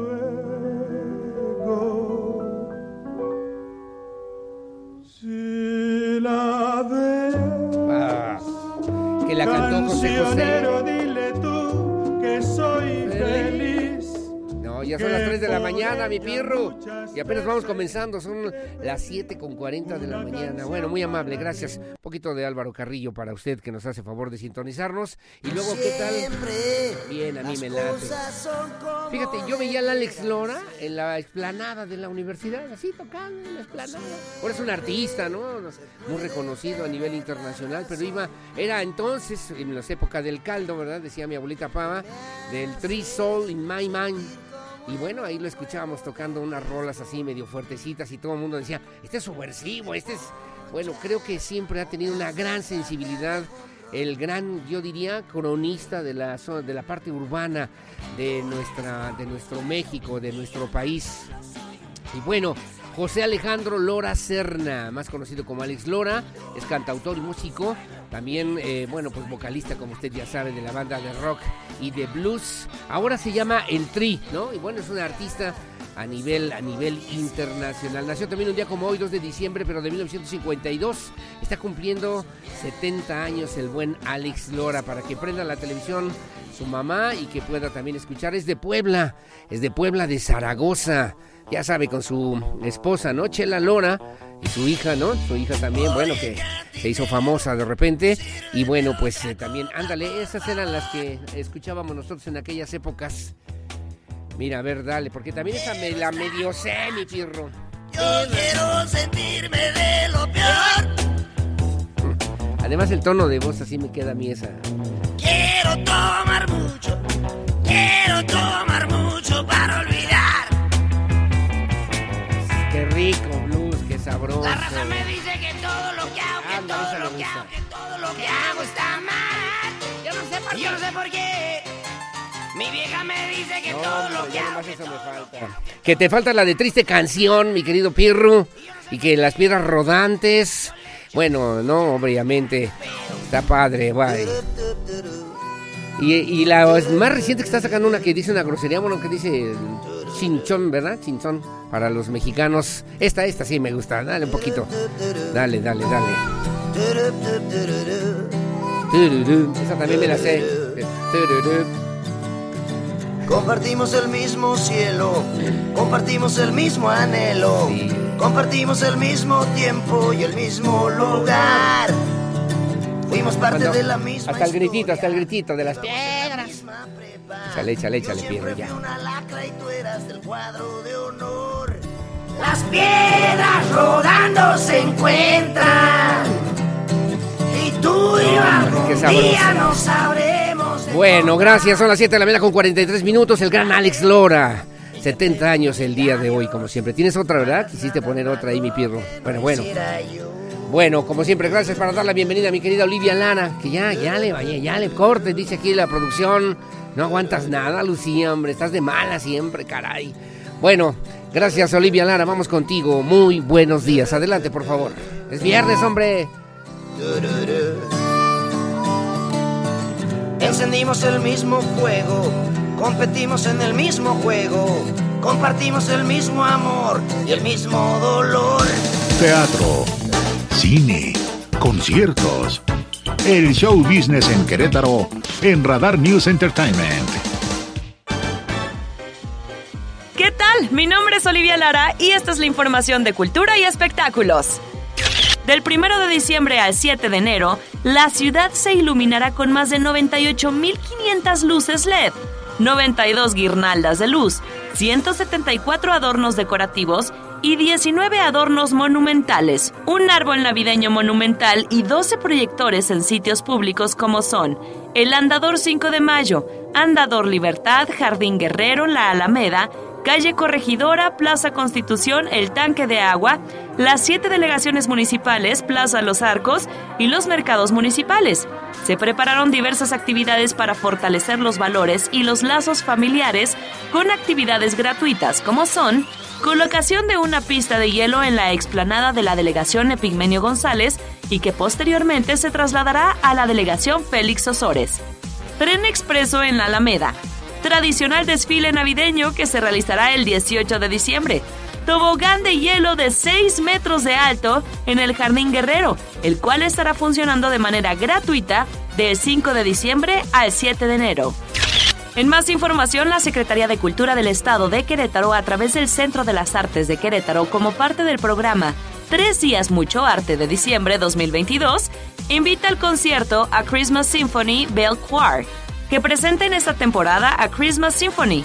Es un concierto navideño con 12 piezas seleccionadas para la ocasión, bajo la dirección de Crystal Mack y el acompañamiento del talentoso pianista Carlos Guzmán.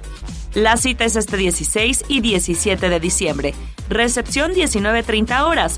Función 8.30 en el auditorio del CEART ubicada en José María Arteaga 89 Centro. La cuota de recuperación es de 200 pesos general y 150 pesos estudiantes, maestros y NAPAM. Mayores informes y reservaciones al WhatsApp 442-612-3787. Y por último, con motivo de la celebración del 45 aniversario del nombramiento del Árbol de la Amistad, este año el nacimiento monumental será instalado en el Jardín de la Corregidora y será inaugurado el próximo lunes 5 de diciembre a las 19 horas, manteniendo la tradición y dándole lugar que corresponde a uno de los símbolos más importantes de nuestro Querétaro y que representa la fraternidad, la alegría y la amistad, características de nuestra época navideña entre todos los habitantes de esta bella ciudad. La cita es este lunes 5 en punto de las 19 horas en Jardín de la Corregidora, ubicado en calle Corregidora, Centro Histórico. Para Grupo Radar, Olivia Lara.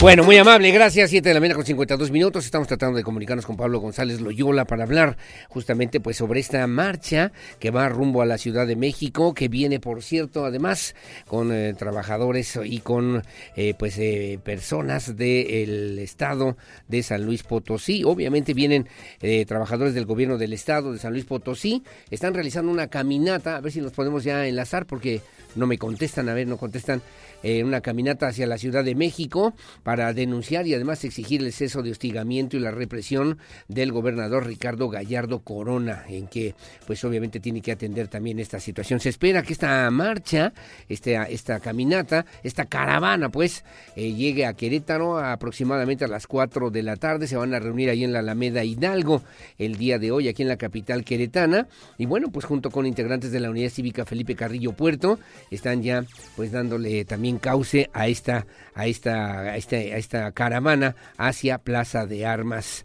agradeciendo de antemano también, sobre todo, eh, pues esta posibilidad de platicar con la audiencia de Radar News en esta primera emisión. Pues no hemos tenido suerte, a ver, ahorita checamos a ver si hay otro número telefónico, con todo gusto. Mientras le informo a usted que el secretario de Desarrollo Social, Agustín Dorantes Lambarri, informó que ya arrancó la entrega de las tarjetas Contigo, esto es en los municipios de Peñamiller, también en Tolimán y Colón, a través de las cuales se otorgarán 1.500 pesos bimestrales a mujeres mayores de 18 años del estado de Querétaro, que por cierto se encuentran en situación de vulnerabilidad económica. Andrea Martínez tiene los detalles. Ya arrancó la entrega de las tarjetas contigo a través de las cuales se otorgarán 1.500 pesos bimestrales a mujeres mayores de 18 años del estado de Querétaro que se encuentran en situación de vulnerabilidad económica. El secretario de Desarrollo Social del estado, Agustín Dorantes Lambarri, destacó que la entrega de tarjetas comenzó en los municipios de Peñamiller, Tolimán y Colón, pero que se tiene contemplado recorrer todo el estado para realizar la dispersión de los apoyos. Estamos empezando a entregar las primeras tarjetas contigo, que son apoyos para mujeres que viven en condición de vulnerabilidad.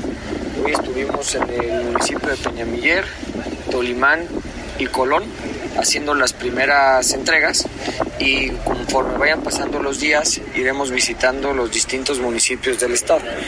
Dorantes Lambarri apuntó que ya se lleva el 90% de la validación de las solicitudes de las mujeres interesadas y cuando concluya el 100% se entregarán a las mujeres que aún no tengan su plástico. Agregó que en el municipio de Peñamiller se entregaron 242 tarjetas y en Tolimán 621, por lo que los próximos días estarán llevando a cabo más entregas en el resto de los municipios. El titular de la Secretaría de Desarrollo Social recordó que la meta es beneficiar a 15.000 mujeres con este programa y quienes cinco días después de que les fue entregada la tarjeta recibirán el depósito del apoyo económico. Para Grupo Radar, Andrea Martínez.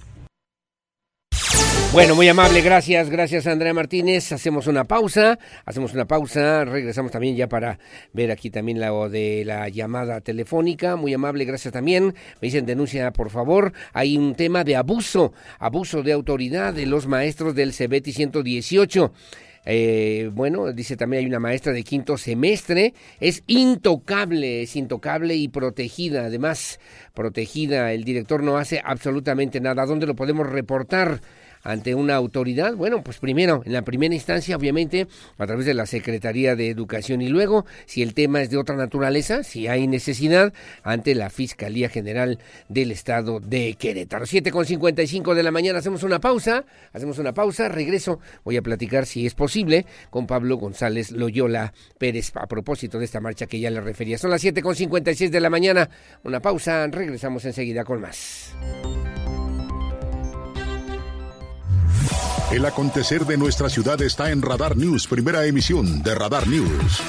En un momento continuamos por el 107.5 FM y Canal 71, la tele de Querétaro.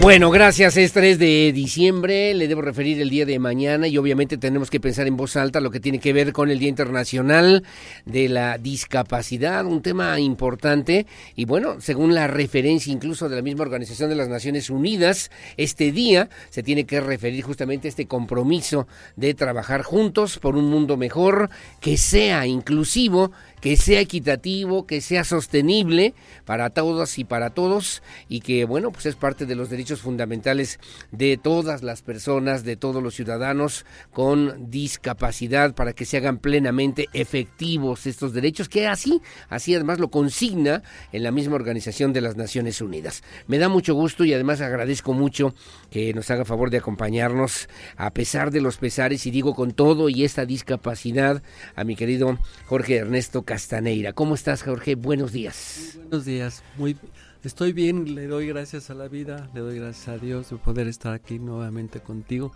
Pues el objetivo principal es precisamente tratar de sensibilizar a este mundo de la eh, no de la discapacidad, sino las personas que no tienen ningún tipo de problema para caminar, por ejemplo, sí, sí. o ninguna discapacidad, pues que comprendan y entiendan que ese mundo es importante, voltear a verlo. Voltear a verlo, sensibilizarnos, entenderlo. Y, yo, yo ya no sé tú cómo lo veas, mi querido Jorge, porque además tú eres un hombre que has hecho tu vida personal, profesional, a pesar de esa discapacidad, y lo reitero, a pesar, porque como, como como si no tuvieras absolutamente nada cuando sí tienes una discapacidad y sobre todo salir adelante, vencer adversidades y ser igual que cualquiera, mi querido Jorge. Tratar de equipararse a cualquier persona, a cualquier situación. Lo importante para mí, pues siempre ha sido tratar de cooperar, ayudar, orientar. Eh, vamos desde muy joven, empecé precisamente con esta, digamos, pues actividad de orientar sobre todo a personas adultas mayores y, apoyar a personas con discapacidad. Sí, sí, sí. Entonces, pues he logrado una sensibilidad a estas alturas de mi vida que me da gusto tenerla, porque realmente cuando siempre cuando veo alguna oportunidad para poder apoyar a alguien, sí, sí. lo estoy buscando y lo, y lo logro hacer. Oye Jorge, ¿qué discapacidad tienes tú? Bueno, mi problema es motriz. Tengo una secuela importante en la columna en la quinta lumbar y además tengo pues tres, hernias más, ¿no? Son cuatro hernias básicamente. Sí, sí, Pero la que me operaron, esa, esa operación fue pues realmente fallida porque no hice, el, digamos, el médico desafortunadamente que me operó no era el que estaba asignado a mi operación. Y lo que hizo el médico en su momento fue simple y sencillamente quitarme el disco de la quinta lumbar, pero yo a veces lo comento como si fuera una en una carnicería quitarle en, en, las vértebras quitar un disco pues a fin de cuentas no es tan difícil. El problema era no a ver, que no pudo realizar o no no lo sé cómo estuvo este problema pero no realizó la artrodesis que en estos casos debería de haberse hecho. Y, y por qué llegaste a esa operación por qué bueno pues yo tenía ya problemas de columna desde los 17 años. A los 17 años me caí. Fue una caída de dos metros de altura en forma de totalmente de costado. Sí, sí. A de dos metros. Y pues realmente me ocasionó que se me crearan, crearan cuatro hernias. Sí, pero la más complicada que no me permitía a veces ni siquiera, digamos, eh, levantarme cuando yo me agachaba. Yo me agachaba, por ejemplo, un día con el jabón, que se me cae el jabón, es natural. Como cualquier persona, en ese momento quise tomarlo, ya no pude. Este, fue tanto el dolor que me tuve que tirar al piso y en forma, eh, en forma fetal y poco a poco irme pues tratando de relajar. De sobreponerte, de, relajarte. de relajar los nervios. Para levantarte. para poderme levantar. Entonces, eso lo empecé a sufrir a partir de los más o menos 20 años. Y posteriormente, pues era, era una vida realmente bastante dolorosa, con muchísimos problemas de, de dolor de la ciática, de lo que es la ciática, por ejemplo. y desde entonces has vivido, digamos, has padecido, tú hoy haces buena parte de tu vida cotidiana en silla de ruedas. La hago en silla de ruedas porque, vamos, mi problema mayor es no permanecer tanto tiempo parado, no caminar distancias. No puedes caminar. Eh, digamos, sí, Dos, tres pasos como... Pues más, quizá un poquito más, digo, es la verdad. Eh, pero este, realmente me, se me complica el pues sobre todo para la actividad de tipo laboral. Sí, sí, sí, en claro. la cual yo estoy como tú sabes, trabajando para el Instituto Municipal para Prevenir y Eliminar la Discriminación. Lo sé, lo sé, lo sé, lo sé. Y entonces ahí lógicamente que lo que tengo que hacer y realizar son muchas actividades de todo tipo en cuanto a la, actividad para precisamente tratar de pues eliminar la discriminación lo más posible.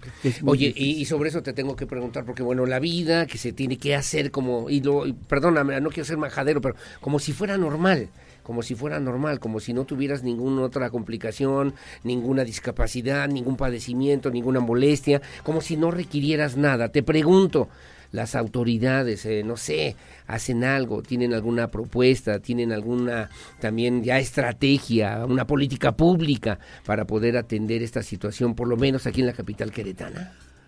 Bueno, ahí es donde entramos realmente en el tema importantísimo de, precisamente del mundo de la discapacidad. Sí. Sí, eh, vamos, eh, precisamente uno de los de las formas en que se está tratando de, de, apoyar es precisamente apoyar también a las personas que tienen alguna discapacidad en el sentido de darles trabajo.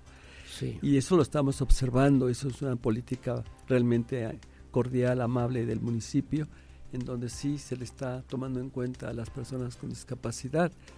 Y actualmente tenemos en la Secretaría de Movilidad, pues que yo a la que yo también pertenezco, también porque soy de, precisamente yo, yo nací, digamos, desde el punto de vista laboral ahí en, en la Secretaría de Movilidad y después fui comisionado al Instituto Municipal para Prevenir y Eliminar la Discriminación. Sí, sí, sí. Y este, pero ese es el objetivo que veo y observo que sí se está volteando a ver esto. Sin embargo, es mucho, muchísimo los, los factores que tenemos que valorar y tratar de cambiar en cuanto a las políticas que podamos aplicar en el tema de personas con discapacidad y la accesibilidad. Yo a lo que más me dedico y trato de dedicarme es precisamente a procurar la accesibilidad lo mayor posible, porque pues vemos rampas que tú sabes son totalmente inoperantes, vemos situaciones, por ejemplo, de baños inaccesibles. Sí, un, un, problema de baños para mí es importantísimo atenderlo. Baños accesibles. No hay. Es, son muy pocos y los que públicos, y muchos o públicos y privados o sí no ni tanto públicos ni, ni, privados porque pues la verdad necesitamos valorar más el tema de cuando una persona en una silla de ruedas sobre todo yo siempre les comento y les digo a todas mis amistades, a todo el mundo, yo no vivo en la silla de ruedas. Es otro mundo vivir en una silla de ruedas. Los amigos y compañeros que tengo de trabajo, como mi director, ellos viven en silla de ruedas. ellos son paralizados, están paralizados de sus piernas. Hay personas amputadas, hay personas que realmente necesitan apoyos para poder entrar a un baño. Los baños deben ser totalmente accesibles. Y a mí también me, queda muy claro ese tema porque yo tuve un problema que no, vamos, que no me gustaría que lo viviera ninguna persona en el tema de baños accesibles. ¿Qué, problema? Bueno, algo que sucedió, por ejemplo, en una simple empresa como se llama Liverpool. Fuimos a desayunar con mi madre, mi madre vivió 30 años en la silla de ruedas y mi madre en un momento determinado al terminar de desayunar dijo, hijito, quiero ir al baño. Bueno, pues vamos al baño. Sí, sí, sí, claro, sí, claro. Pero ella venía en una silla de ruedas. Entonces, allí en Liverpool no había en ese momento baños para personas con discapacidad, sobre todo en silla de ruedas. Había dos pasillos muy angostos que no, no entraba una silla de ruedas y preguntamos por un baño y resulta que el baño estaba un piso más abajo y nos dijo la señorita, salgan, tomen el elevador, bajen al siguiente piso, salgan del, elevador, y pueden y transcurren, tienen que atravesar toda la, la tienda y el baño está del otro lado. En, la mera esquina del otro lado derecho. Ah, muy bien, muchas gracias. Esperamos el elevador, llegamos lógicamente a la planta, va a la siguiente planta, salimos del elevador y mi mamá me dice, hijito, ya no te preocupes, ya me hice me dio mucho coraje. No te imaginas. Eso no puede suceder. Los restaurantes deben tener baños accesibles para personas con discapacidad. Eso es horrible. Pero tendría que ser una obligación. Eh, Jorge Ernesto Castaneira. Esa es ahorita la nuestra lucha. Yo te conozco hace mucho tiempo en esa misma lucha, en ese mismo esfuerzo. Pero debería ser ya una obligación. Alguien va a poner un negocio nuevo, tiene que haber baños para personas con discapacidad. Exactamente. Entonces, eh, te digo, a mí me Retomaste muchas veces. esa lucha, ese esfuerzo. Y tuvimos que acudir a lo que fuera necesario, pero no, no quitar el dedo del renglón. Me, me, costó por decir, no por no que me haya costado realmente, pero son cuatro años de estar insistiendo, de estar insistiendo, hasta que realmente las rampas del auditorio José Ortiz de Domínguez y así muchas otras cosas de, de, poder transformar lo que realmente ahora existe pero que no es correcto que debemos de modificarlo. Ahora estás hablando yo estoy pensando en calles en colonias en banquetas en vialidades en accesos que obviamente ya deberían estar considerados sobre todo en esta misma perspectiva en esta misma perspectiva de que podamos ah, también incluir yo estoy eh, mira en la casa tuya no en la, en la casa tuya o sea, eh, no hay una rampa, ¿no? ¿Para qué? Si no hay nadie que tenga alguna discapacidad y nunca la vamos a necesitar. Así se cree uno, mi querido Jorge. Exactamente. Pero debemos de pensar en una vida cotidiana en este mundo. Hay miles y cientos de accidentes diarios. Nacen personas diariamente en el mundo de la discapacidad por simple un simple accidente que nadie quiere tener.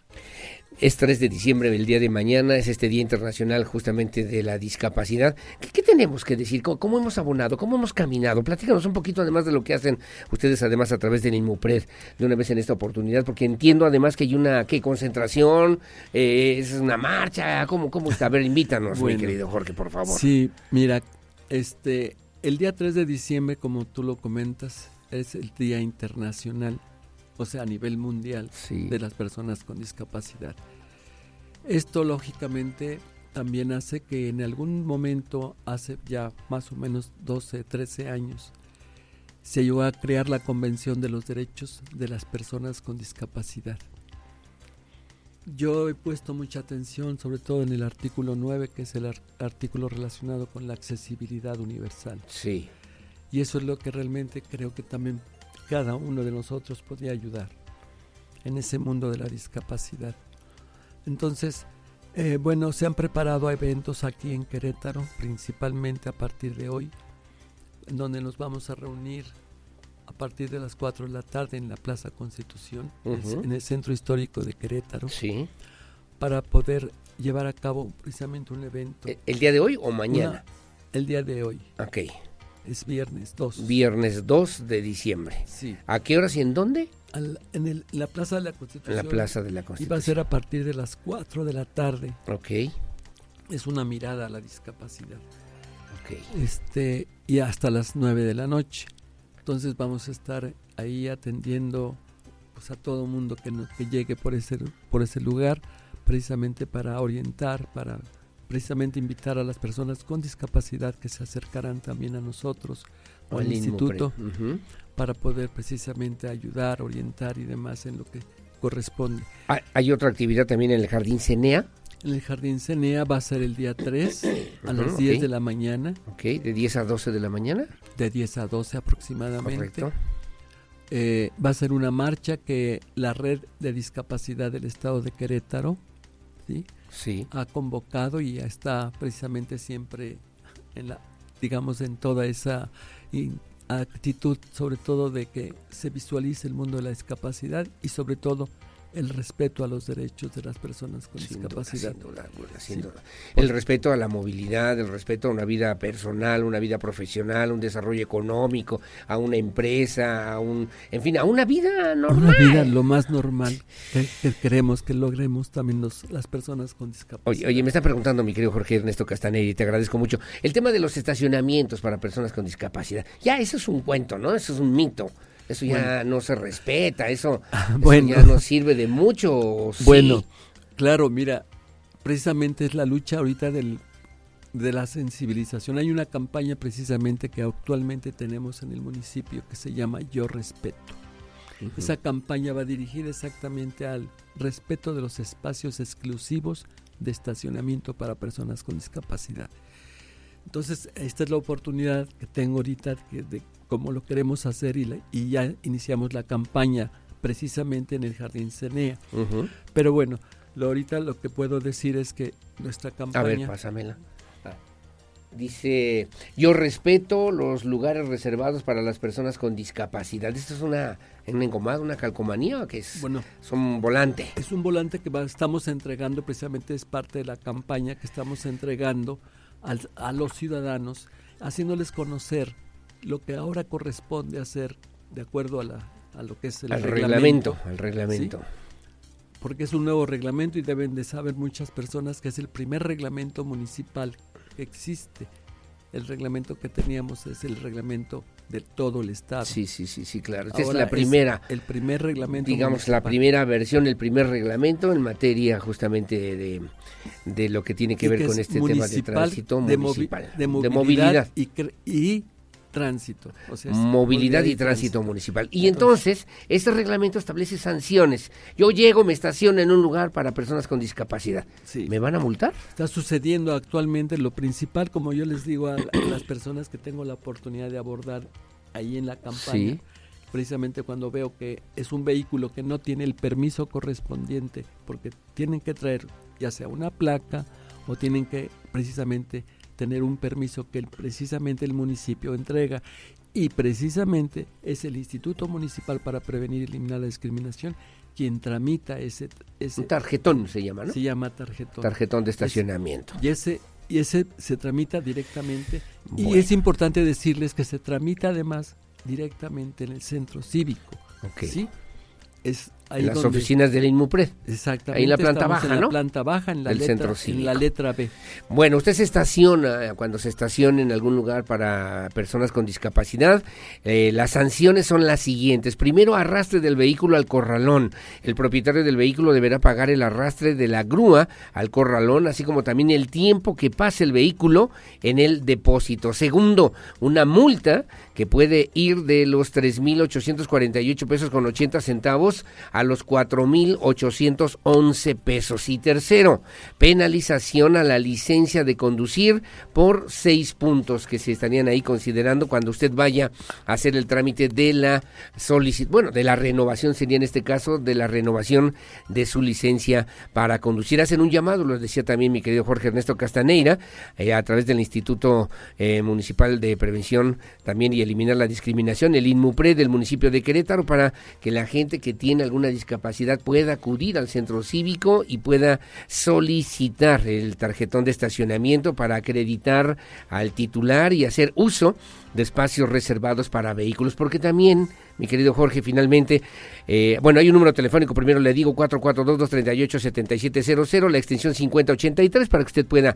si tiene alguna necesidad de hacer este trámite, hacerlo ahí en el Centro Cívico de Querétaro. Yo he encontrado mucha gente que maneja coches, que tienen placas con, para personas con discapacidad, o traen incluso una, un tarjetón o un engomado, y no tienen discapacidad. Efectivamente, son autos que este, ya fueron emplacados en algún momento por precisamente con el objetivo precisamente de apoyar a esas personas.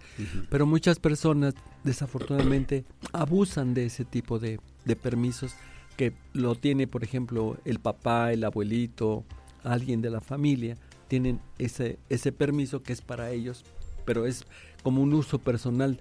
Eh, no podría absolutamente ninguna persona con placas para persona con discapacidad y no teniendo discapacidad no deben, lógicamente.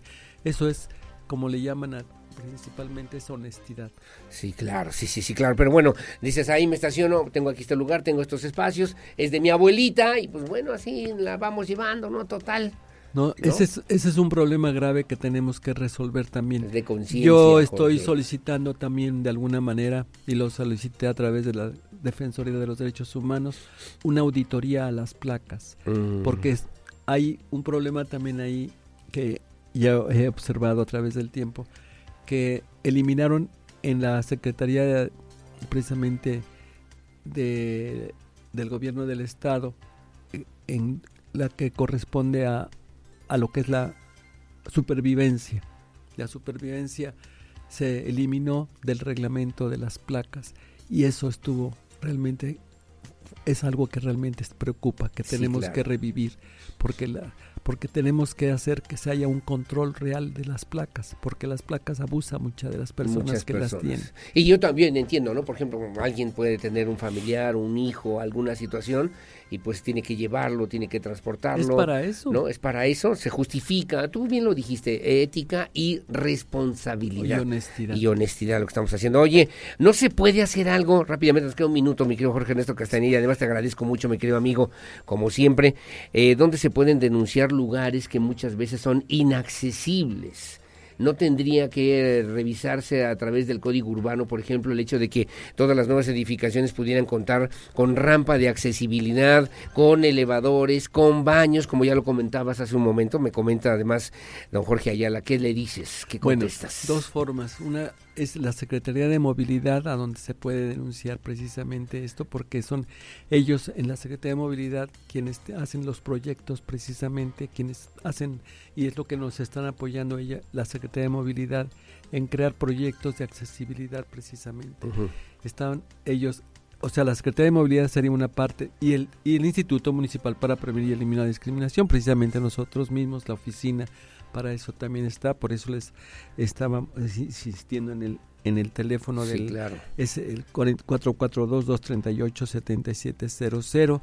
Son tres extensiones, las 5083, 5084 y 5085. Ahí pueden denunciar cualquier observación que, que puedan Mira, eh, en el eh, gracias, gracias Jorge. En el mercado del Tepe se hacen filas en los baños. Hay un baño solamente para personas con discapacidad, para personas de la tercera edad. La gente se enoja cuando alguien de la tercera edad o con discapacidad eh, y hasta los insultan. En las calles de Juárez, por ejemplo, las banquetas son muy angostas. Los cestos de basura obstruyen muchas veces la misma el paso de la de los peatones por la banqueta y hasta a veces hay hasta dos o tres postes en el mismo lugar. Eso hace intransitables las banquetas en el centro histórico, las ciclovías, vuelve insensible también al gobierno municipal. Yo ayer que caminaba por la calle de Independencia, fui a un evento de ajedrez, mi querido Jorge, sí, y bueno, ahorita que lo comenta el señor, ¿no? Bueno, una, una banqueta donde cabe una persona nada más. Sí, tenemos banquetas muy angostas y bueno, pensamos lógicamente centro histórico. Tienes pues, razón, tienes entonces, razón. es necesario precisamente denunciarlo y, y nosotros lógicamente pues hacer lo que nos corresponde en cuanto a motivar a las a lo que es el municipio en el área correspondiente de obras públicas y demás eh, a la Secretaría de Movilidad precisamente para hacer los proyectos y, obras públicas encargadas de realizar. Don Ernesto Rodríguez de San Isidro Juriquilla me dice, oigan, que también se pueda atender el tema de la discapacidad, eh, no hay estacionamientos, rampas para personas con discapacidad en los baños también, sí hay, pero no son comunes, todavía no es una cultura que se haya generalizado. Ahora los reglamentos de construcción, me dice, deberían ser más estrictos, modificar los baños a los que ya, eh, de los que ya están muchas veces obsoletos, que ya no sirven y no funcionan, y sobre todo no pueden, no pueden eh, servir para una persona con alguna discapacidad. En otro comentario, los municipios deberían también haber más facilidades para tramitar las placas para transportar a las personas con discapacidad.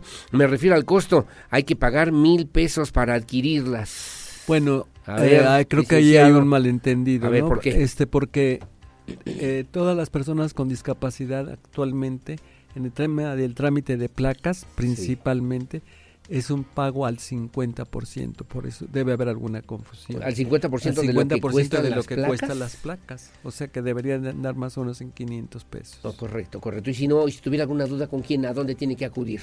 Bueno, directamente, insistía yo, por uno es precisamente el gobierno del Estado, la Secretaría precisamente de... De Finanzas. De Finanzas y Presupuesto y planeación y finanzas se llama la, la secretaría, ese es su nombre.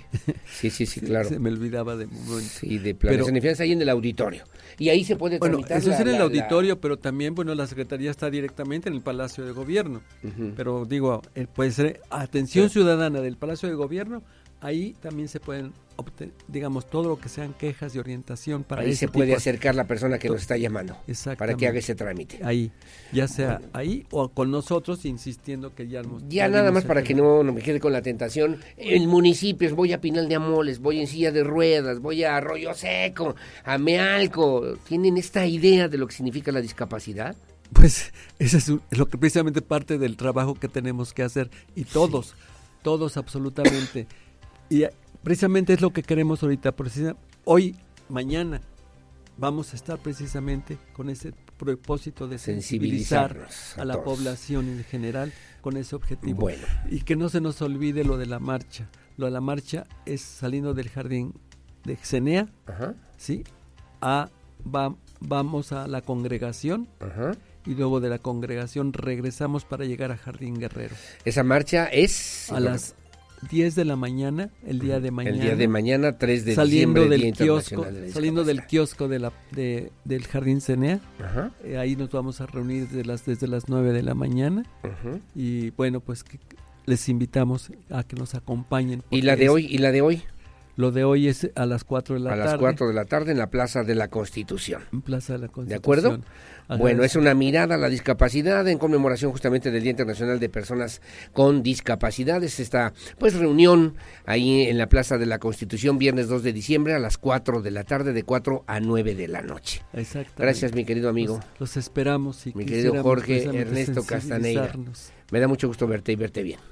lo mejor posible. que tengas buen día, muchas gracias. Gracias. Son las 8 con 47, es muy correcto, es muy decente, es muy amable siempre, Jorge. Gusto que estés con nosotros. Buenos días. Buenos días. Gracias. Hacemos una pausa, su opinión siempre la más importante.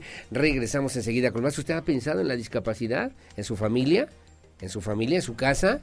en su negocio, en donde trabaja, donde de repente pensamos que nadie la va a ocupar o que nadie va a necesitar una rampa o un acceso o un baño. ¿No ha pensado en eso? O nos vale queso, como diría la abuelita Pava de repente. Dice, bueno, pues así apenas podemos, mira, pues así nos vamos, nos vamos, y así que se quede. Y la abuelita apenas puede sostenerse para ir al baño y no hay nadie que le ponga una, una agarradera, ¿no? Un sujeto, una cosa que les permita un soporte, una taza especial. Barras, especiales. Barras especiales para personas con discapacidad. Hacemos una pausa. Su opinión es la más importante. 848. Volvemos enseguida con más.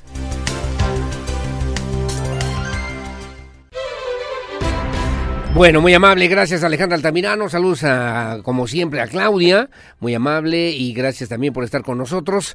Eh, me están comentando también y gracias al diputado, al diputado Felifer Macías. Hay un tema también que tiene que ver con la seguridad. Me está comentando también sobre hablar de seguridad exige honestidad, no cinismo, que termine la hipocresía y el cinismo de Morena, que dé la cara para por la reducción también de recursos para el tema de la seguridad y su inacción. Contra la delincuencia. La seguridad en Querétaro está fortalecida y sólida, refiere también el diputado integrante de la 65 eh, legislatura, Felifer Macías, del Partido Acción Nacional, reconoció pues la eficacia del sistema de seguridad e impartición de justicia en Querétaro, a pesar de que Morena y el gobierno federal pues no han caracterizado, dijo por su se han caracterizado por su inacción contra la delincuencia, además de desaparecer recursos destinados para la seguridad pública, todavía contemplados en el 2019. El diputado federal también afirmó que no se debe permitir que agentes políticos quieran desestabilizar lo que se ha construido en Querétaro, ya que se ha trabajado para brindar, brindar, eh, pues, eh, sobre todo seguridad. Además, en este esquema, blindar también la seguridad de las familias queretanas con eficiencia y con resultados, me dice hoy Felifer. A ver si lo buscamos y luego platicamos con mucho gusto para hablar de este tema que también me parece importante sin lugar a dudas. Bueno, buenos días. Ojalá pudiera ayudarnos también este cable de luz. No sé si tengas ya ahí la imagen, Lucy, este cable de luz eh, se reporta a la Comisión, la Comisión Federal de Electricidad, no hay respuesta, es un cable muy, este está muy peligroso, porque les repito, es de luz, de energía eléctrica, ya tiene más de un mes, ojalá pueda ayudarnos, es en la calle Fraternidad, está afuera, afuera del número 108 en la colonia Santa Catarina, ahí lo está viendo usted ahora en su imagen, muy amable, gracias, me dice Patricia Pérez, paso el reporte, paso el reporte, pues ahora sí que a quien corresponda, ¿no? Muy amable, buenos días, un saludo, yo vivo en la delegación Epigmenio González, tengo mi tarjetón y la señalización y las personas no lo respetan. Y sobre todo los que trabajan en la delegación y en el C4 de policías incluso se ponen muy prepotentes y muy groseros, me dice doña Mari Mendoza, nomás páseme los datos de quién, de los nombres y con mucho gusto aquí lo comentamos doña Mari, ¿eh? con mucho gusto, gracias y a ver para que tomen las autoridades también eh, medidas al respecto, ¿no? Que no respetan el tarjetón y que luego de repente incluso los mismos, los mismos eh, pues de trabajadores y de la delegación, los eh, elementos de la policía del C4, prepotentes y groseros. Bueno, paso el reporte. Gracias, licenciado Peña. Habrá fecha de vacunación de adultos mayores en Santa Rosa Jauregui. Quedo en espera de su comentario. ¿Tenemos alguna respuesta? Muchas gracias. Saludos. Soy Ernesto Rodríguez de San Isidro Juriquilla, adulto mayor, cuarta dosis Ahí, y, ya terminó, ya terminó la campaña, ¿no? Ya terminó la campaña, ya no hay esquema de vacunación aquí en Querétaro, ya se acabó para adultos mayores, para, bueno, ya no hay, ya se terminaron. Bueno, muy amable, ya nos vamos, gracias, saludos, saludos a Jacqueline Vallejo, gracias que nos hace favor de sintonizarnos, a Jorge Navarro, gracias a Connie Sainz, muy amable, Mauricio Ruiz, Mauricio Ruiz Solás. Bueno, saludos, como siempre. Ya nos vamos. Gracias a mi Pirro Hernández en la producción digital. Como siempre, muchas gracias a Regina Martínez. Gracias en la producción de la televisión, a Lucia Peñanaba en la coordinación general informativa, a mi Vicky Harumi en la asistencia de producción y como siempre a usted que nos hace favor de sintonizarnos en este espacio de noticias. Gracias por su compañía, gracias por su confianza, siempre con la fuerza de la verdad. Soy Aurelio Peña, buenos días y hasta la próxima. Resulta que. Si digo que es águila, seguro que hay sol. ahora está listo para tomar buenas decisiones. Radar News con Aurelio Peña. Lo ves.